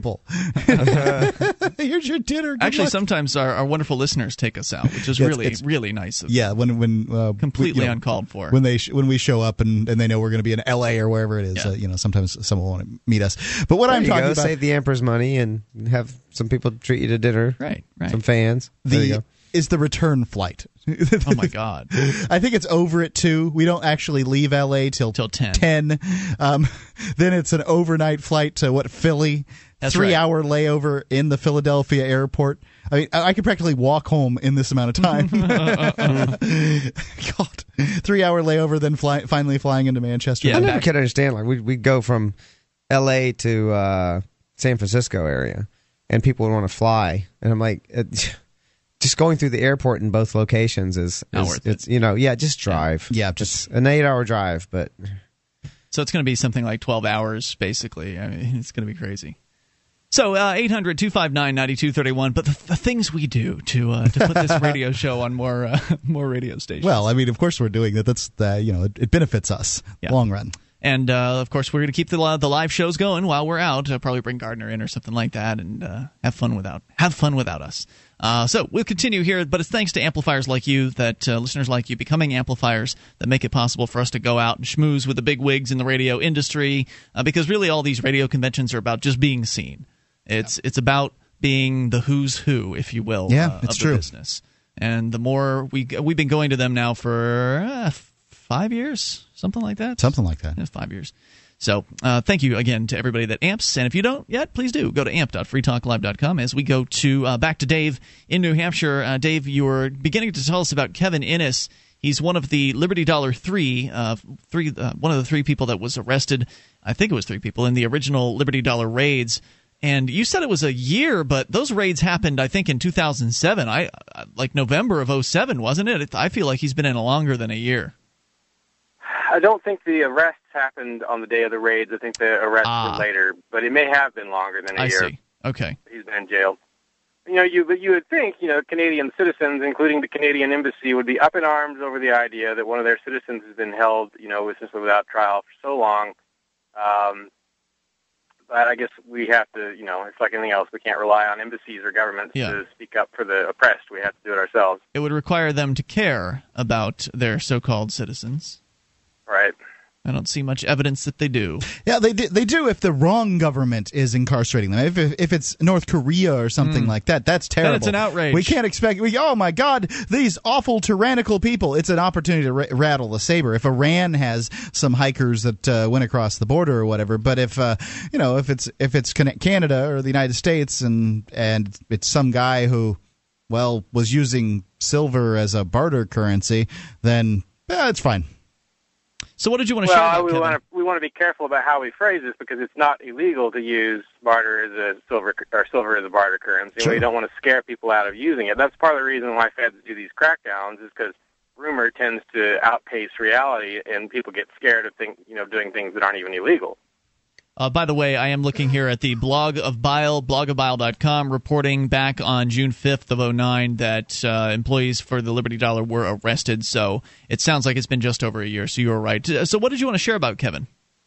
Well, I did get a letter from him. There wasn't a, a huge amount of detail in it, um, but I just, you know, I'll take any excuse I can to draw attention to American political prisoners that are going to the heart of the, the problem, and he is. Uh, but uh, what he said, two interesting things was, uh, first of all, I guess they're not the inmates at the place where they're holding him are not really allowed to even have much in the way of games. Hmm. So just some real basics there, and um, they're so bored that they welcome rats, Wow. and they find rats too. So, um, uh, as far as uh, games, I thought he could get like photocopied uh, Sudoku puzzles and um, uh, crosswords and things like that, right? I think he was talking about his board games. He did not mention in his letter uh, receiving any any such board or any such uh, mail games. But I think that is one of the most wonderful things I've ever seen done for inmates. Was when uh, Johnson from Free Talk Live sent me. I was in jail for not turning my camera off, and he sent me, um, uh, you know, like ten pages of of uh, crossword puzzles and stuff like that. It was really pretty much the same crossword puzzles, you know. And I don't really even do crossword puzzles myself, but they were very useful for handing out to the other inmates who were way bo- more bored than I was. Yeah, I know that Mike Barskey from mail-2-jail.com is, uh, I, I don't know if he's put this together yet, but he was talking about working on putting together like a fun pack, uh, basically, because Mail, Mail to Jail is a, an amazing website that allows uh, anybody, anywhere, to send mail to uh, send mail to people that are basically New Hampshire centric. But I believe he's actually got Kevin Innes on his list uh, over Yes. at mail-2-jail.com. New Hampshire activists, though, in general, uh, are are the, the focus of the website. And uh, so, so you can send them postcards. In fact, Anarchy in Your Head postcards are available there. That's right. And That's really cool of him to to do that. Yep, I love Mhm. sending the postcards because it's you know they're cool to look at. Um, and then also you can just send a letter as well, and it's all supported by uh, by contributions, by donations, because somebody's got to pay for the stamps, uh, somebody's got to pay for the printing and the paper, and, and I always like try that. to make a point to contribute more than I use. Me too. Because I want to make sure that you Yeah. know. Absolutely. I don't, I don't want to be a drain on it. I want to be a you know make sure there's more than. Dave, are you playing music in the background, or is that uh, coming from our board up? Sounds like it's coming from your side. Okay. Anyway, uh, th- thanks for sharing that tonight. I appreciate it, and hopefully we can maybe get some extra letters out to him. And I thank you for the call. Uh, that's Dave from RidleyReport.com. I, can you send? Uh, is this one of the? I know that you can't just send packages to jail, but can you order? I know you can order books from a dealer, um, from a book Yeah. dealer, so a That's right. bookstore. If it comes straight from the bookstore, can you like order things like jigsaw puzzles or anything like? Do you know? That would depend on the jail and what their policies are. Hmm. So you'd have to call the jail and ask them about, you know, how do you donate a game to the jail? Is it possible to donate a game to the jail? And then they would tell you. I I, I'd wonder if you could send a jigsaw puzzle to uh, your loved one in jail. I think it's a great idea. I I think would uh, depend on who's running the jail. Yeah, if, Yeah, you, guess if you want my advice on this one, uh, certainly jigsaw puzzles are fun. Lots of things are fun. The easiest things to get through, I would imagine, are these photocopied uh, crossword puzzles, Sudoku games, word searches, things like that. These these are the and as Dave said, these things can be not only used for. Uh, you know, to, to keep to pass the time, but they can be used as a barter situation for the person. You immediately add value to them. You're not uh, putting something in their account that then gets a, porch, a portion of it hacked off and, and essentially a vig for the, the jail and a vig for whoever's uh, got the, the sweet contract, uh, the government contract, giving these guys Snickers bars for a dollar fifty or whatever. Plus, whatever a it is. jigsaw puzzle, you're going to lose pieces. At some And point. now, now just to put money in an account, it costs a fortune. It does, There's yeah. like a there's like a huge fee, massive fee tacked on when you Oh, try to put in scam. some money into their commissary account. Or whatever. Commissary is a scam. Uh, the the phone system is a scam. Uh, These jails are just milking. Yeah, that's poor, what they're designed to do. They're just milking poor people because the jails aren't exactly filled with rich folk. They're not Uh, even filled with people that are a flight risk. I mean, Yeah. this Kevin Innes, Yeah. they, he's he was he's been in the United States for a very long time. So what if he runs across the border? It's not like they couldn't get him back. Um, you know, I mean, the idea that he's a flight risk is just silly. They just put him in there simply because he's a Canadian citizen. Toll free number here, 800 259 9231. Uh, The Liberty Dollar, of course, uh, still under fire. The money that they've stolen is still in the possession of the federal government, and it's been now almost three years. If they wanted, uh, if they wanted to minimize him being a flight risk, they'd ask him for a certain amount of bond. You don't think the guy's going to show up for twenty thousand dollars he put up? Toll free number is 800 259 9231. Yeah, but he's an illegal, Mark. You got to keep them illegals off the streets.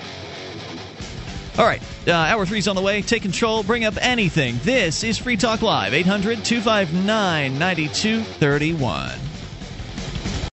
Attention, all active duty members and veterans of the U.S. military. Your proud service to your country entitles you with the right to participate in special VA loan programs with benefits not available to the general public, like the ability to purchase a new home with no down payment or mortgage insurance, or refi with cash out up to 100% of your present home equity with less strict credit criteria. You are entitled to these benefits. Review them online at varadio.com. This is Tim Lewis from iFreedom Direct and a veteran of Operation Iraqi Freedom. I want you to know that as a member or veteran of the United States military, you've earned special rights and privileges. On your feet and get the details at varadio.com. iFreedom Direct Corporation is a private lender approved by the VA and licensed in most states. In certain states, certain restrictions and limitations apply. For a current list of licenses, disclosures, and all benefits, go to varadio.com. varadio.com.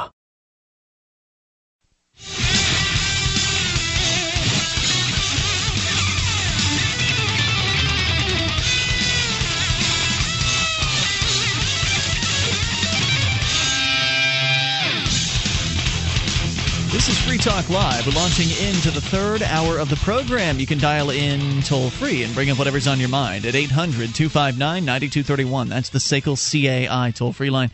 1 800 259 9231. You can join us on our website at freetalklive.com, and you'll find that we give you the features there for free. Now, the main feature on the site allows you, the listener, to control the content of the site. You go, uh, if you find some sort of uh, news article or video or something that you think is pretty neat, blog post online, you take the link, you pu- uh, plug it into our website in the Submit Show Prep uh, form, and then other listeners get to vote on whether they like your submission or not. You get to vote on things too. You vote up if you like it, you vote down if not so much.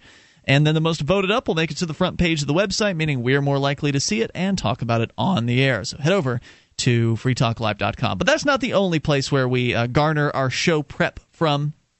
One of my favorite sources is stopthedrugwar.org, and we're going to pick up a story that we started in the first hour of the show. Uh, just to recap for those of you just tuning in, uh, from stopthedrugwar.org on the night of June 11th, 21 year old Trevon Cole and his nine months pregnant fiancee Sequoia, uh, Sequoia Pierce were sitting at their home in their Las Vegas apartment settling in for a quiet Friday evening in front of the TV, but Cole didn't live to see the next day. Instead, he was the target of a drug raid and was shot and killed by Las Vegas narcotics de- uh, by a Las Vegas nar- narcotics detective as he knelt on his bathroom floor with his hands in the air. The claim from the detective was that he made a furtive movement, and so therefore that justified uh, a shot to wherever the shot landed. It was one No- shot that killed him. no video. You think Uh, about where that might be. Yeah, right. No video on this. Uh, these guys don't have tasers out.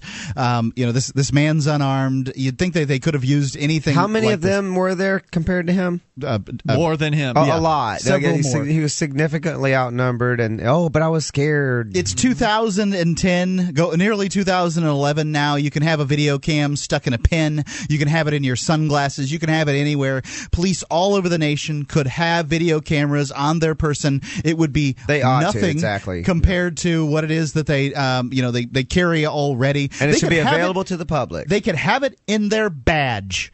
And They it could. wouldn't weigh anything more. They could have them carved in there, but they won't do it. They won't do it. They'll never do it because they know that their actions would be under scrutiny, and they don't want scrutiny. So uh, let's continue, though. Uh, give you a little more detail on what's happened here. They believed that they had themselves a major drug dealer, but they didn't find any evidence of a major drug dealer. They found no guns. They did apparently find a small, unspecified amount of pot, although his fiance contends they found no drugs and were angry that they couldn't. Uh, of course, in many cases, when they don't find drugs in these situations where they end up icing somebody, uh, they just find some drugs in their police car and then they plant the drugs in the person's home if they haven't planted a gun on the Been person. caught on camera. Uh, exactly, and uh, so they found allegedly a digital a digital scale cell phone and seven hundred and two dollars in cash. Boy, we've got a kingpin on our hands here. of which three hundred and fifty dollars was found to have come from jewelry that Ms. Pierce pawned days earlier in order to pay the rent. Oh, and a spent .223 caliber rifle cartridge in the bathroom. The search warrant affidavit also misidentified Cole, confusing him with another Trevon Cole from Houston, Texas. Now, the other Trevon Cole had a different middle name, was seven years older, is three inches shorter, and a hundred pounds lighter. His lengthy criminal history: three misdemeanor marijuana possession arrests. The only criminal record the now dead Trevon Cole had was for unauthorized use of a motor vehicle as a teenager. Yet the lead officer on the case was claiming this man had a lengthy criminal history of narcotic sales, trafficking, and possession charges. But even the real Trevon Cole that they were supposedly uh, after only had three marijuana possession arrests. So, I mean, talk about blowing things out of proportion. An incredulous David Doddridge, retired 21 year veteran. It's not blowing it out of proportion. They're lying. Yeah. Uh, retri- retired 21 year veteran of the LAPD who now runs a private detection agency, private detective agency, and is a member of Law Enforcement Against Prohibition. He said, "Don't they ever run the dates of birth down there?" Another former Baltimore police officer, who's now an assistant professor of law, police science, and criminal justice, uh, he had to say this the standard ID is name and date of birth. They had different initials for the middle name. It should have been obvious that this was not the same guy. Part of the problem is the pressure to perform, said Peter Moskos, the former Baltimore officer. He said these guys are judged by how many warrants they can get. He said, but it's better to conduct one good warrant than five bad ones. Each squad is trying to serve the most warrants, get the most dope, so you have the tendency to exaggerate and embellish, and sometimes even fabricate on the warrants, according to Doddridge. They invent handguns inside the house so they can get a dynamic entry warrant, and then they go in, kicking down doors, rushing in with guns drawn, forcing everybody down on the floor. It's very scary. Everyone is going in with guns drawn. They're sometimes shouting over each other, and it's very tense and dynamic situation, and just a tremendous opportunity for someone to get shot. It's really And usually that someone is the the homeowner or the person uh, present, not uh, not the cop, not the cops. Very rare. Uh, we sh- four uh, four cops have been shot in a decade uh, doing these things. That's in- correct. in in this municipality. Ooh, no, no, no. Was I that think in, that's uh, I nationwide? think that's nationwide. Oh my God. Uh, according to the search warrant, he says it's really a crazy. T- it's really crazy, a waste of time and money. Uh, but they have to justify their existence," said Doddridge. "If they're not serving warrants, they'll get sent back to patrol. You have to produce." According to the search warrant, police and of course the guys that get on the SWAT team are into this. Right? This is They what absolutely they are. For. Uh, you know, people that say other than the, other than this, I I they just don't know what they're talking about. I spent nine years working with law enforcement officials, actually about six and a half of them, uh, very closely, uh, and I can tell you that the guys that were on the the insertion team, those among all the other law enforcement officers, those are the gung ho. Those are the ones that say, you know, shoot first, ask questions later, uh, let God sort them out. Those those guys. They know they're dealing with bad guys, and they don't mind uh, putting a few bad guys at, at room temperature. According to the search warrant, police had made three undercover pot buys from the Trevon Cole they ended up shooting. The total haul was 1.8 ounces. 1.8 ounces of marijuana. And also, according to the warrant, when police wanted to make a big score, $400 worth with Cole, the alleged major drug dealer, they had to reschedule because Cole didn't have that much on hand. Not incidentally, under Nevada law, possession of up to an ounce of marijuana is decriminalized. Yant and his dope uh, squad buddies were going after Cole for allegedly selling them amounts of marijuana that it wasn't even a crime to possess. But remember, when they decrim pot and they make it so it's uh, legal to possess or less illegal to possess a certain amount of marijuana, they never decriminalize the sale of it. And so, of course, the uh, the ultimate question is, well, well, where's the pot supposed to come from? I mean, if it's legal, You're to not allowed to grow it. Yeah. You're allowed to have it. You're not allowed to grow it. You're not allowed to sell it. How does it magically appear in your hands? Right. So the idea is that somehow the people that are selling the marijuana are still these evil, evil criminals. Right. Most of them are stopped. smokers of marijuana that are trying to get other people things that they want, and uh, you know, Cover get in- some costs. Yeah, cover some costs, and that's really it. Like other tragic incidents, this brings into question the need to use such force in uh, in raids on people who, at best, are being charged with a nonviolent crime, according to the director of the communications director for the Marijuana Policy Project. And he says, especially in this case where officers are coming into a house with guns drawn, we saw a man get killed, and it turns out it wasn't even the man they were after. Dave Schwartz of Sensible Nevada, which seeks marijuana law reform there, says it's just another tragic incident in the failed war on marijuana. People are being killed even for small amounts, and it just makes no sense. This is yet another death caused by prohibition, not by marijuana. And I'd like to point out that uh, not only is it tragic enough that this man has been had his life taken from him at age 21, but just a reminder, his wife was pregnant as well. So uh, her son. Uh, or whoever is Right. going to come out is going to Hello, have no dad. welfare. Um, once again, we have to pay for these these trigger happy uh, jackholes r- busting into people's houses. We're going to have instead of his dad being there providing uh, you know money for him and giving him a place to live, we've got to pay and, and for other it things as the that public. are even and other things that are even far more important than that as well. Sure, Yeah. there, there's a lot more. You you can imagine this kid's much more likely to grow up to be a criminal. We're going to have to pay to house Exactly. him as- in in the in these institutionalized prisons that we've got. Just more and more. This pol- police state perpetuates itself, and then the bureaucrats cry poor mouth. The toll free number here is 1 800 259 9231. That's the SACL CAI toll free line. I don't suppose there's anybody out there that actually supports these kinds of police raids. I mean, I, I know they exist, but would they ever call in to uh, to say, "Yeah, I think that's a great idea. It's a good thing that guy got shot." 1 800 259 9231. It's free talk. Death. Its shadow followed Paul. Its hot breath had flowed across the back of his neck. Its cold fingers had caressed his throat. As Paul dabbles in the occult world of the Ouija board, a dangerous netherworld opens up to him, and he discovers the frightening possibility that a demonic dimension may be merging with our own. Read Matthew Wayne's debut novel, The Ouijiers, to find out more. Available now as an ebook at iPic Publishing, ipicpublishing.com.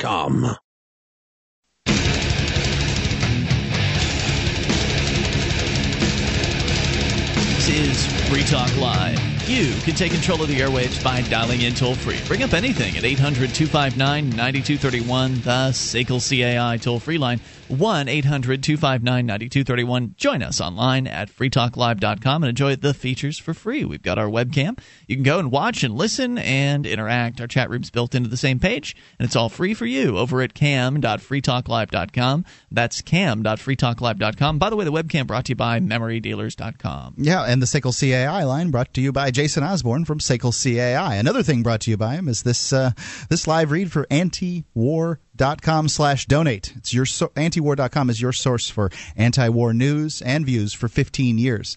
Having its, they're having their quarterly pledge drive. You can strike a blow against the empire and give to antiwar.com slash donate. They've got a telephone number there if you prefer to do it over the telephone. It's antiwar.com slash donate.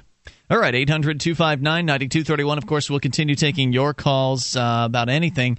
But uh, since we've been on the topic, let's keep going on the topic. Uh, according to copblock.org, citing the West Virginia Gazette, an 80 year old man, so he's not just 21 year olds that the cops are after. And it seems like the octogenarian stories have been fairly popular uh, recently in the news. Like the cops, they're really, uh, they're really cracking down hard on just about anybody. An 80 year old man spent three days in the hospital after he was dragged off his ATV and slammed to the concrete by a Cedar Grove police officer, say witnesses. Oh, see, there were witnesses. Mm. Should have been smarter about it, Copper. It doesn't matter. They don't listen to the witnesses. Yeah, that's a good point. On Tuesday, Robert McComb was riding ATVs with his friends Daryl Cole and Bobby Palmer and was heading back to his house after coming out of the woods when he was stopped by a Cedar Grove police cruiser.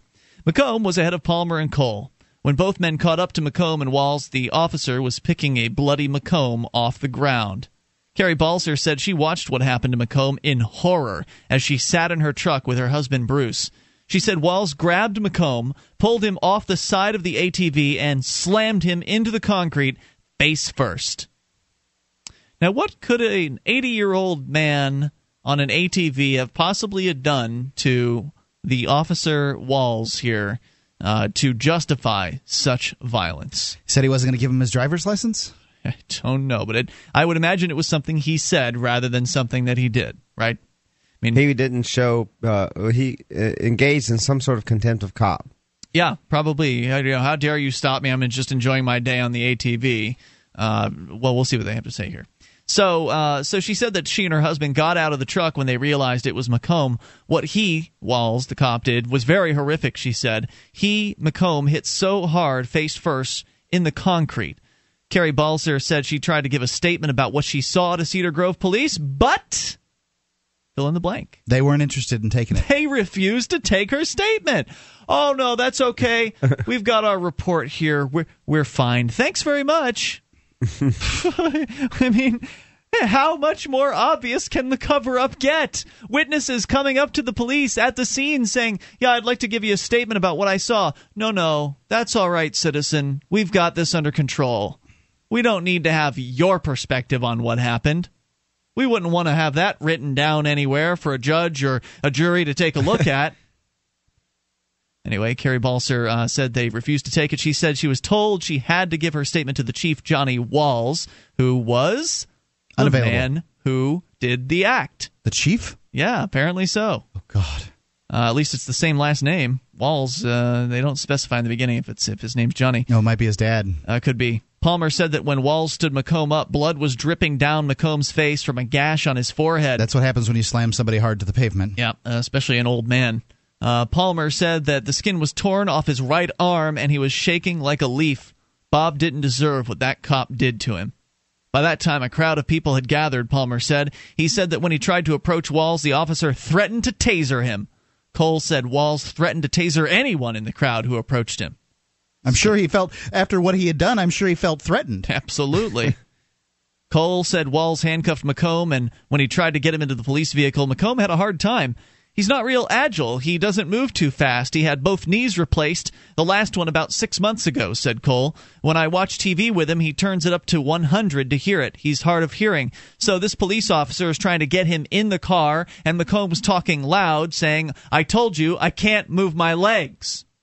Why, why did he think he was on an, an ATV? What would you call it? Uh, ATV, yeah. ATV, yeah. All terrain vehicle. Uh, he's not real Well, I was thinking He could be on some- one of those uh, for a variety of reasons. Right, right. I'm sorry. I was thinking that I was I, somehow I've mistaken it for one of a mobility device. So Yeah. that, that was my mistake. Maybe he uses it for that. I, who knows? Uh, so uh, anyway, he goes on to say that so this police officer is you know just ignoring him basically as he's yelling at him that he can't move his legs. Cole said he thinks that McComb's difficulty hearing might have led to Walls pulling him off the ATV because McComb might not have responded to the officer. He might have thought he might have treat, he assumed he was giving him some attitude or Yeah. something. Uh, Show- don't you be teach him giving a me lesson. attitude. Yep, I'll teach you a lesson. Pull you off the ATV and slam you face first in the pavement, old man. I'm the police chief, and I can do whatever the hell I want. And if you don't like it, I'll tase you. Or I'm the not gonna police take, chief's son. Yeah, I'm not going to take uh, any of your uh, statements. Now get back off, back off. I'm here to serve and protect you, people. don't you? Why don't you appreciate what I'm trying to do for you? I'm trying to to rid the streets of these 80 year old men on these ATVs. This is out of control here. Mean, can you imagine? It's out of control, all right. McComb was taken to the police station and then released to his friends. Walls told him he would get a summons in the mail stating the charges against him. McComb was taken to the hospital by ambulance with his daughter, Karen, at his side. She said the reality is it's totally unacceptable. There's no reason ever to brutalize an 80 year old man. He wasn't drinking, he wasn't drugging. She came back and she had her father's blood tested for alcohol at the hospital to have as proof later. The test came back negative. Robert McComb suffered a moderate to severe concussion in addition to scrapes and bruises to his head, arms, legs, and back, she said. He is charged with speeding, resisting arrest, obstructing an officer, Always. and fleeing an officer. So resisting arrest was, you know, sitting, being deaf, and not knowing what the guy the guy said. Mm-hmm. God. What a proud, proud moment for the police. Let's continue uh, with your calls and talk to Brian, listening in West Virginia to WVTS. Hello, Brian. Hey, how's it going, guys? What's on your mind tonight? Well, actually, I I know quite a bit about this case. I, I am a police officer, and uh, on, but I'm with a professional police agency. And this guy, he, he gives all of us a bad name. This guy, He's the had, cop, you mean? Uh, work, pardon? This guy Wells, the cop, or Walls? Yeah, yeah. He's he's been uh, released from several different police agencies prior to this. I believe uh, FBI is actually investigating it, so hopefully justice will be served. But uh, Isn't yeah, it there- there's no amazing, uh, Brian, how often these cops can just shuffle around departments? They get fired from one agency and they can just get rehired somewhere else. Well, that's what happens. A lot of times, if uh, if it's not bad enough for criminal charges, they let them resign before uh, they fire them, and then they maintain their uh, police service, and uh, you know, then at that point they just go into another agency. Yeah. So you you agree then that this guy was out of control, and you are a police Oh, yeah. officer.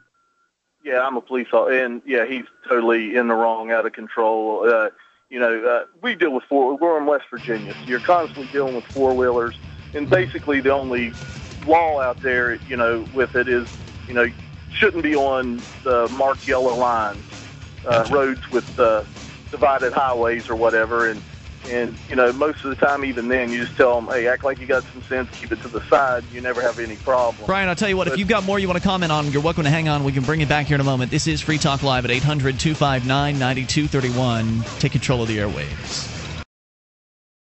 Have you been thinking about starting a website? I'm going to tell you about a great offer from HostGator. HostGator is a worldwide leader for web hosting, and they make it easy to get your own .com domain name. You create your very own website with their free site builder tools and templates. Sign up at hostgator.freetalklive.com to receive your first month completely free. Whether you want a personal blog or a complete e-commerce business website, let the experts at hostgator.freetalklive.com host you.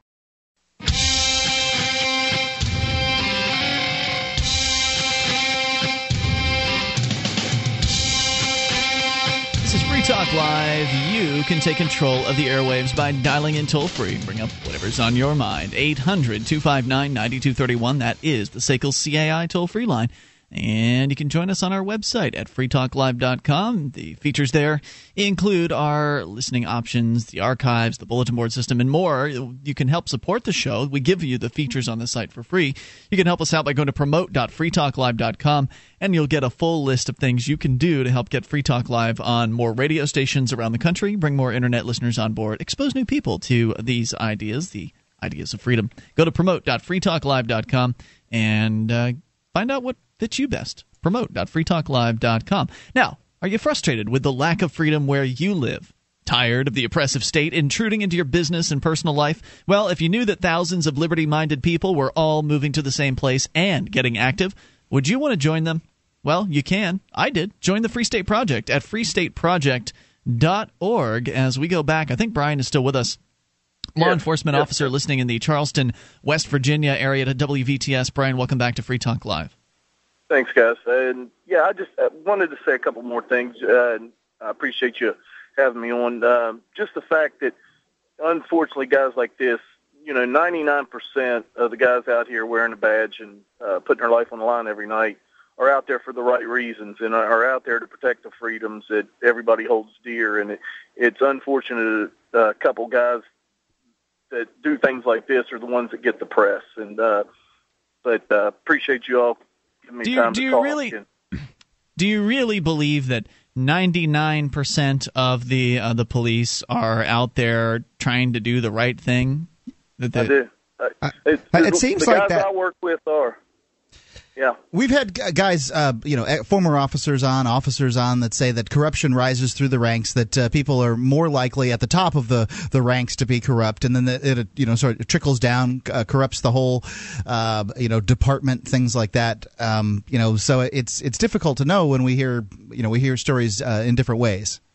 Well, eh, I'm just uh, I must be blessed then because the agency I work for, uh, I don't believe that we have that going on, uh, and I'm not blind to it. I mean, I've been into this job for 15 years. It's uh, whenever a problem does arise or something, you know, occurs, you know, it's handled, and uh, you know they're relieved of duty. They're they're fired, and It just seems like that that it seems like there probably might have been a time when it was 99%, you know, good peace officer type officers. It seems like um it it seems like what's happening is now there's more cameras out there and more stuff is being caught on film uh, Especially, or, or I think on in the, video. in the larger metro departments is the way I feel. Ten, I tend Yeah. to feel. Yeah, it se- it seems like there's a lot more being discovered, and who knows how long it's been going on. Well, it's more and and- more and is I'll getting out in the news now because it's being caught on video, and it seems like you know you hear people that might make claims that an officer did something, but it's always the officer who's believed and not the citizen. You know, and, and if it goes to court or something. And the thing is, too, uh, you know, I've noticed since I've started doing this that, uh, you know, you can't get as many quality guys to do this job. Why do you think that is? Uh, you know, it used to be you could get thousands and thousands for 40 slots, so you could pick the best from the best. Now you're lucky to get 200 applications for the same uh, 40 slots. What, what do you want to speculate as to why you think that might be? Well, nobody nobody wants to put up with uh, the low pay for the uh, uh, you know no thanks that you normally get from this job. You have to want to do it for the right reasons. Are you saying that the, the pay was uh, better in the past and that the job was more thankful in the past? Oh no, no. I just think that people had more of a uh, feeling of duty to their country and to do to serve. Um, you know, to to give back, and it's become a me generation where it's all about me, all about me, and uh, you know, well, isn't the reason why you have those feelings so you can feel good, right? Isn't the isn't the I mean it's it's always all about you because if it wasn't all about you, then you wouldn't feed yourself and take care of yourself and you know do things like that. So clearly, at some level, it's always all about you. And the reason why people who are into this this so-called service mentality are doing it because it makes them feel good, don't you think? Um, yes and no, not necessarily. I mean, that's the thing. You put someone else before yourself. Well, it seems to me that the you know that you say that it's it's it's more thankless. It used to be people were grateful for police officers, Well- but not- how much do you not feel that most people's experience with a police officer is being is is some kind of negative experience where they weren't harming anyone? It, you know, there's this this there's this there seems to be this image of police officers that's been put out there for years, for decades, uh, as the protecting people from criminals, uh, from getting their stuff stolen from them, from being hurt by criminals. But most of our experiences with police officers are where no one has been harmed, nothing bad. They haven't done anything bad to anyone, but they've broken some law where there's no victim. You know, it could be drug related, it could be some traffic related thing where there was no accident. Uh, things like that. Where most of our experiences with police officers were, are we're being hassled in ways that don't seem to have anything to do with being protected. Do you know what I mean? Well, well, you're protecting uh, like the speed and all that. Yeah, those are traffic ordinances. It's awfully believe that- vague. It's awfully Well, vague. it- I'm saying. It is, but I believe that you know, uh, if if we're not out there for the greater good, then you know uh, you you feel lawlessness is better. Uh, no, Um, no, and- that's that's not. No, the I just want the laws to be based on protecting people. I mean, Right. I understand Right. that. and, and I'm and I'm in agreement with that. I mean, the legislatures, you know, they get paid to sit up there and make laws that are, you know, crazy. They de- decriminalize uh, DUIs. You know, they decriminalize driving suspended. A guy can be suspended 15 times, but all he's going to get is a ticket because it's a non-jailable offense, and there's no repercussion because he's not going to pay his fines. He's going to keep driving. He's going to eventually, you know, wreck and kill someone. Well, you say So, that, but if know, he's our had- hands are tied too. Well, well, think about what you just said, though. He's been suspended 15 times. Well, but he hasn't been in a wreck. I mean, there, again, there's no victim there. There's this anticipation they that he might been. cause harm someday, and he's already being punished because he's just, you know, he's. well, sometimes you know. people are, have their license suspended because they're dangerous drivers, but in some cases Right. they have their license suspended because they haven't, pa- you know, filled out a form or because they, you know, haven't jumped They through a hoop. moved and the ticket didn't reach them or something. So I mean, here in New Hampshire, they they will put somebody in a jail over over this issue. And so, for instance, uh, you know, I uh, put a at one- at one point uh, there was a, a, a private tag on the back of uh, the the car that I was driving, and they pulled me over for that, and they threatened to suspend my so-called driving privileges. Well, I never asked them for any driving privileges, and I don't think that I need to to ask some government bureaucrat to get from uh, point A to point B if I'm not putting anybody else in danger. So a lot of the government's traffic rules are about obedience. In fact, when I called up to the uh, the so-called Department of Safety and I asked them on the phone, I said, "Is this about safety or is this about obedience?" Because they were they were threatening to take away my so-called privileges, and you know she couldn't say it was about safety because it's not about safety. At least in that case, and in many cases, it's not about safety. It's about obedience. How do you feel about that? Well, I there has to be a starting point. They have to have some type of regulation, and that's I feel that's where we've gotten to is that we're overregulated. I agree with you guys on that point that we're overregulated, but there has to be limits set Sure, I think that certain things. I think that in the And- absence of uh, this one size fits all government roads monopoly, then you'll have different road owners and uh, insurance companies and things like that, and they likely will have some set of rules. So the the the choice isn't uh, it's a false choice to believe that well either we have this system or we have uh, you know total lawlessness, right? That was kind of what you presented earlier, and it's it's not the uh, it's not an accurate statement. I think that most people understand that rules are necessary. Uh, that uh, on, on private property you can have rules and you can set whatever rules you want to. So in a in a world in which a world in which uh, roads were not owned by a violent monopoly as they currently are today, the the road owners would still be able to set uh, parameters and uh, usage uh, operating things for Is their there, roads. is there are there any? Can you imagine a lobbying pass that you wouldn't be willing to enforce That's if a you good thought question. it were evil? If you'd like, you can hang on and answer that question because it's a darn good question. Uh, what what laws will you not enforce if it were passed uh, in the future?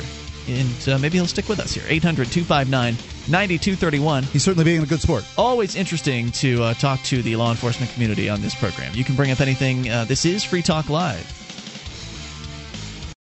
On Free Talk Live, we talk about investing in gold and silver as a hedge against inflation, investment, and barter currency. We've teamed up with Midas Resources to offer you some great rates on some hand-picked gold and silver pieces. U.S. Eagles, British Sovereigns, 20 francs, Lakota Nation silver rounds, Montana silver reserves, and Walking Liberty halves. Call 877-857-9938 or go to gold.freetalklive.com. The shipping is the same for one as it is for 20, so try to get as many as you can all at once. gold.freetalklive.com.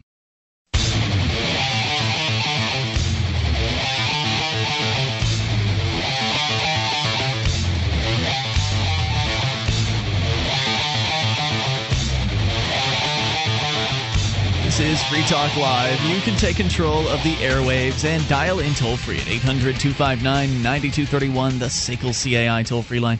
1 800 259 9231. You can join us on our website at freetalklive.com, and uh, you'll find that the features there are totally free. So head on over and enjoy them on us at freetalklive.com. We've got a lot of archives, so if you've missed a moment, just go and click and download. They're yours. In fact, going back all the way to, uh, the, I think it's uh, November of 06, uh, back there and uh, totally free, by the way, over at freetalklive.com. The archives brought to you by hostgator.freetalklive.com. Uh, Dale is here with us uh, from anarchyinyourhead.com, and we've got uh, Brian, I believe, is still with us on the line listening to W. Uh, WVTS in West Virginia. Brian is a law enforcement officer, and we've just been kind of talking about all things uh, law enforcement slash freedom related, or at least some things. Uh, and Dale, you exited the last segment with a question for Brian. Well, yeah, I mean, I could never be a police officer myself personally. I mean, I certainly don't pass judgment on other people that do it, and they feel they're doing the right thing. Obviously, I mean, um, and then I think that's because other people are making these laws that you are expected to enforce whether you believe in them or not. And I could not live my life. Um, I would not be able to live my life honestly enforcing laws like some laws that I believe are victimizing innocent people and I would not be able to be a part of that process. Like and the I drug just want, laws? like the drug laws, I think are victimizing innocent people, and I think in that case, the the the, the officer himself is, is is essentially the criminal because he's a he's victimizing someone uh, who's innocent because they wrote some words down on paper. Some people who feel they have the the right to punish innocent people for arbitrary things. And and I just wonder is there some law uh, presumably not right now. I think you're a police officer and you probably Yeah. fairly consistently enforce the law. But is there can you imagine a law where you say I will not enforce that like what law Ac- might pass? Actually, we did have a discussion. Me and some of the guys I worked with, uh, because you know, uh, during the past election, there was trying to you know spout out there that the Second Amendment was going to be repealed and they were going to take everybody's guns, and we hypothetically discussed the fact, you know, how could you do your job if they told you to go take someone else's guns? And I, you know, at that point, if something like that, that morally or just totally, I, I, I'm a pronounced conservative. Uh, you know, I'm not closed-minded in my beliefs or try to push them on anybody else. I'm relatively conservative, and if it got to the point where it, I morally felt that I couldn't do my job or had to do a job that I didn't agree with morally, it'd be time for me to hang it up. And but let me pose a question with the drug law. It's something that comes to mind, something that happened in my career. Uh, you, you talk about the drug law, and I, I see both sides of the argument. Uh, after doing this job this long, you do. But the scenario that uh, I always reflect on is guy that only had marijuana in his system, crossed the center line, hit and killed a family of four, and I had a ten-year-old child die in my arms. Awful.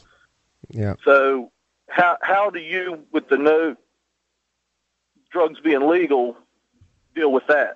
Well, I, I, I let me field that one. First off, there's no uh, sort of uh, there's little uh, motivation to create a drug test for somebody who's stoned because the marijuana was in his system, but that doesn't mean he was actually stoned. You know as well as I do. Yeah, well, no, we actually there is a test that uh, professor from University Indiana, Indiana came in and testified that you can quantitative uh, analyze blood, long as it's recovered within two hours of the time of the incident, and he showed that it, it if at least you have four nanograms per milliliter of active THC in your blood, that that over his 20 years experience has proved impairment. Thank goodness, there's finally a test for. The, I mean, I have I have been wanting to hear about a test like this for Well, a and the very thing is, long that- time. And that's the problem is the test is so hard and so expensive and probably if it wouldn't for, been for the fact that he killed someone you know well, Can we They get to the have nub of the issue call. then? Right. So um, I think here's what I think. I think that uh, I think that people should be free to smoke marijuana if they wish, in the same way they're free to smoke to drink alcohol if they wish, or they can smoke alcohol if they want. Um, and, and it's the getting into the car that's the issue.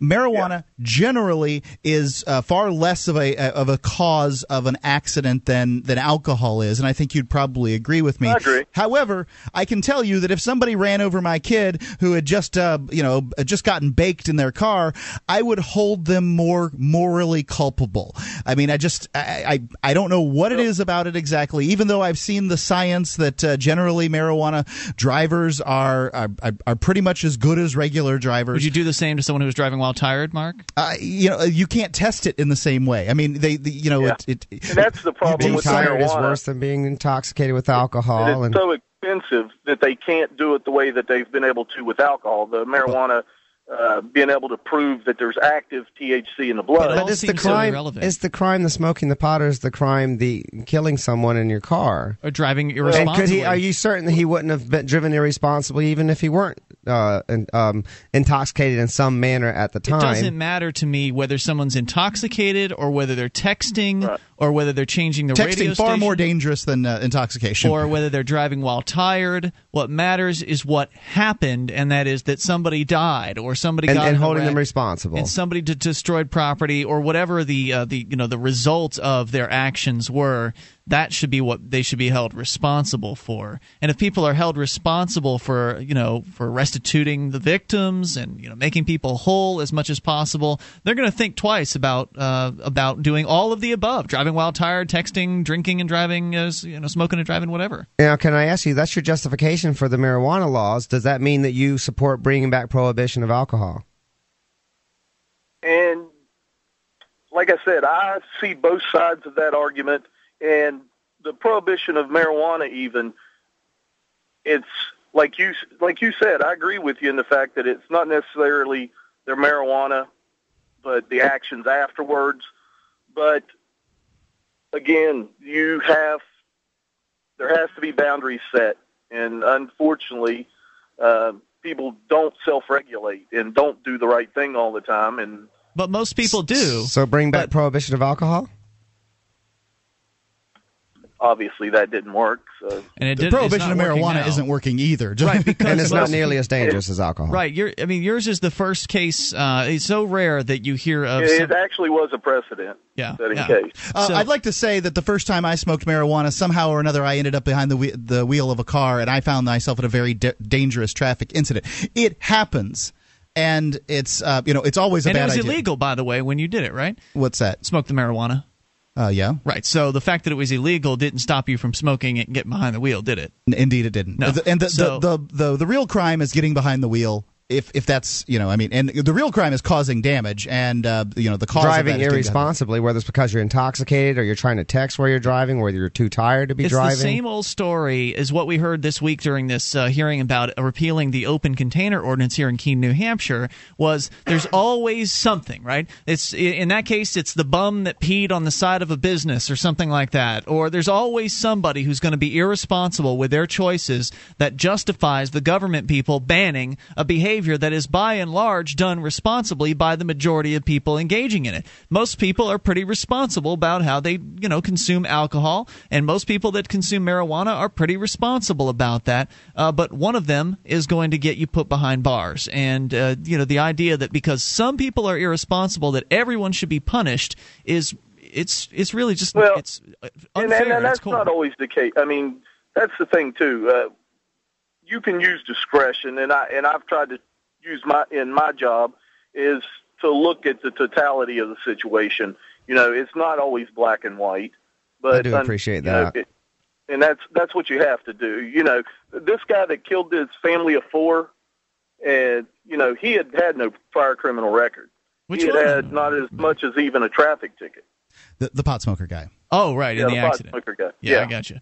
Yeah, well, So- I, I, I, like Dale said, I appreciate you using discretion. It's nice to hear that from uh, from a law enforcement officer. It means you're thinking. It means you're out there making choices and decisions and, and, and identifying each individual situation and looking at uh, looking at it at least from an, a somewhat objective pers- uh, kind of uh, view.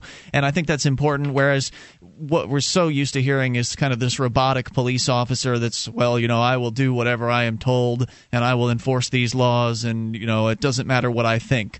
Uh, and I'm glad to hear that you do think. And I thank you, Brian, for the thoughts tonight. I appreciate hearing from All right, you. And, guys, and don't hesitate to check in with us again if you've got something to say. Always interesting to hear from uh, someone in the law enforcement community, especially one that's actually thinking actively and making choices for himself. Let's talk to Mike in Florida briefly. Mike, you're on uh, in the remaining moments of the show here.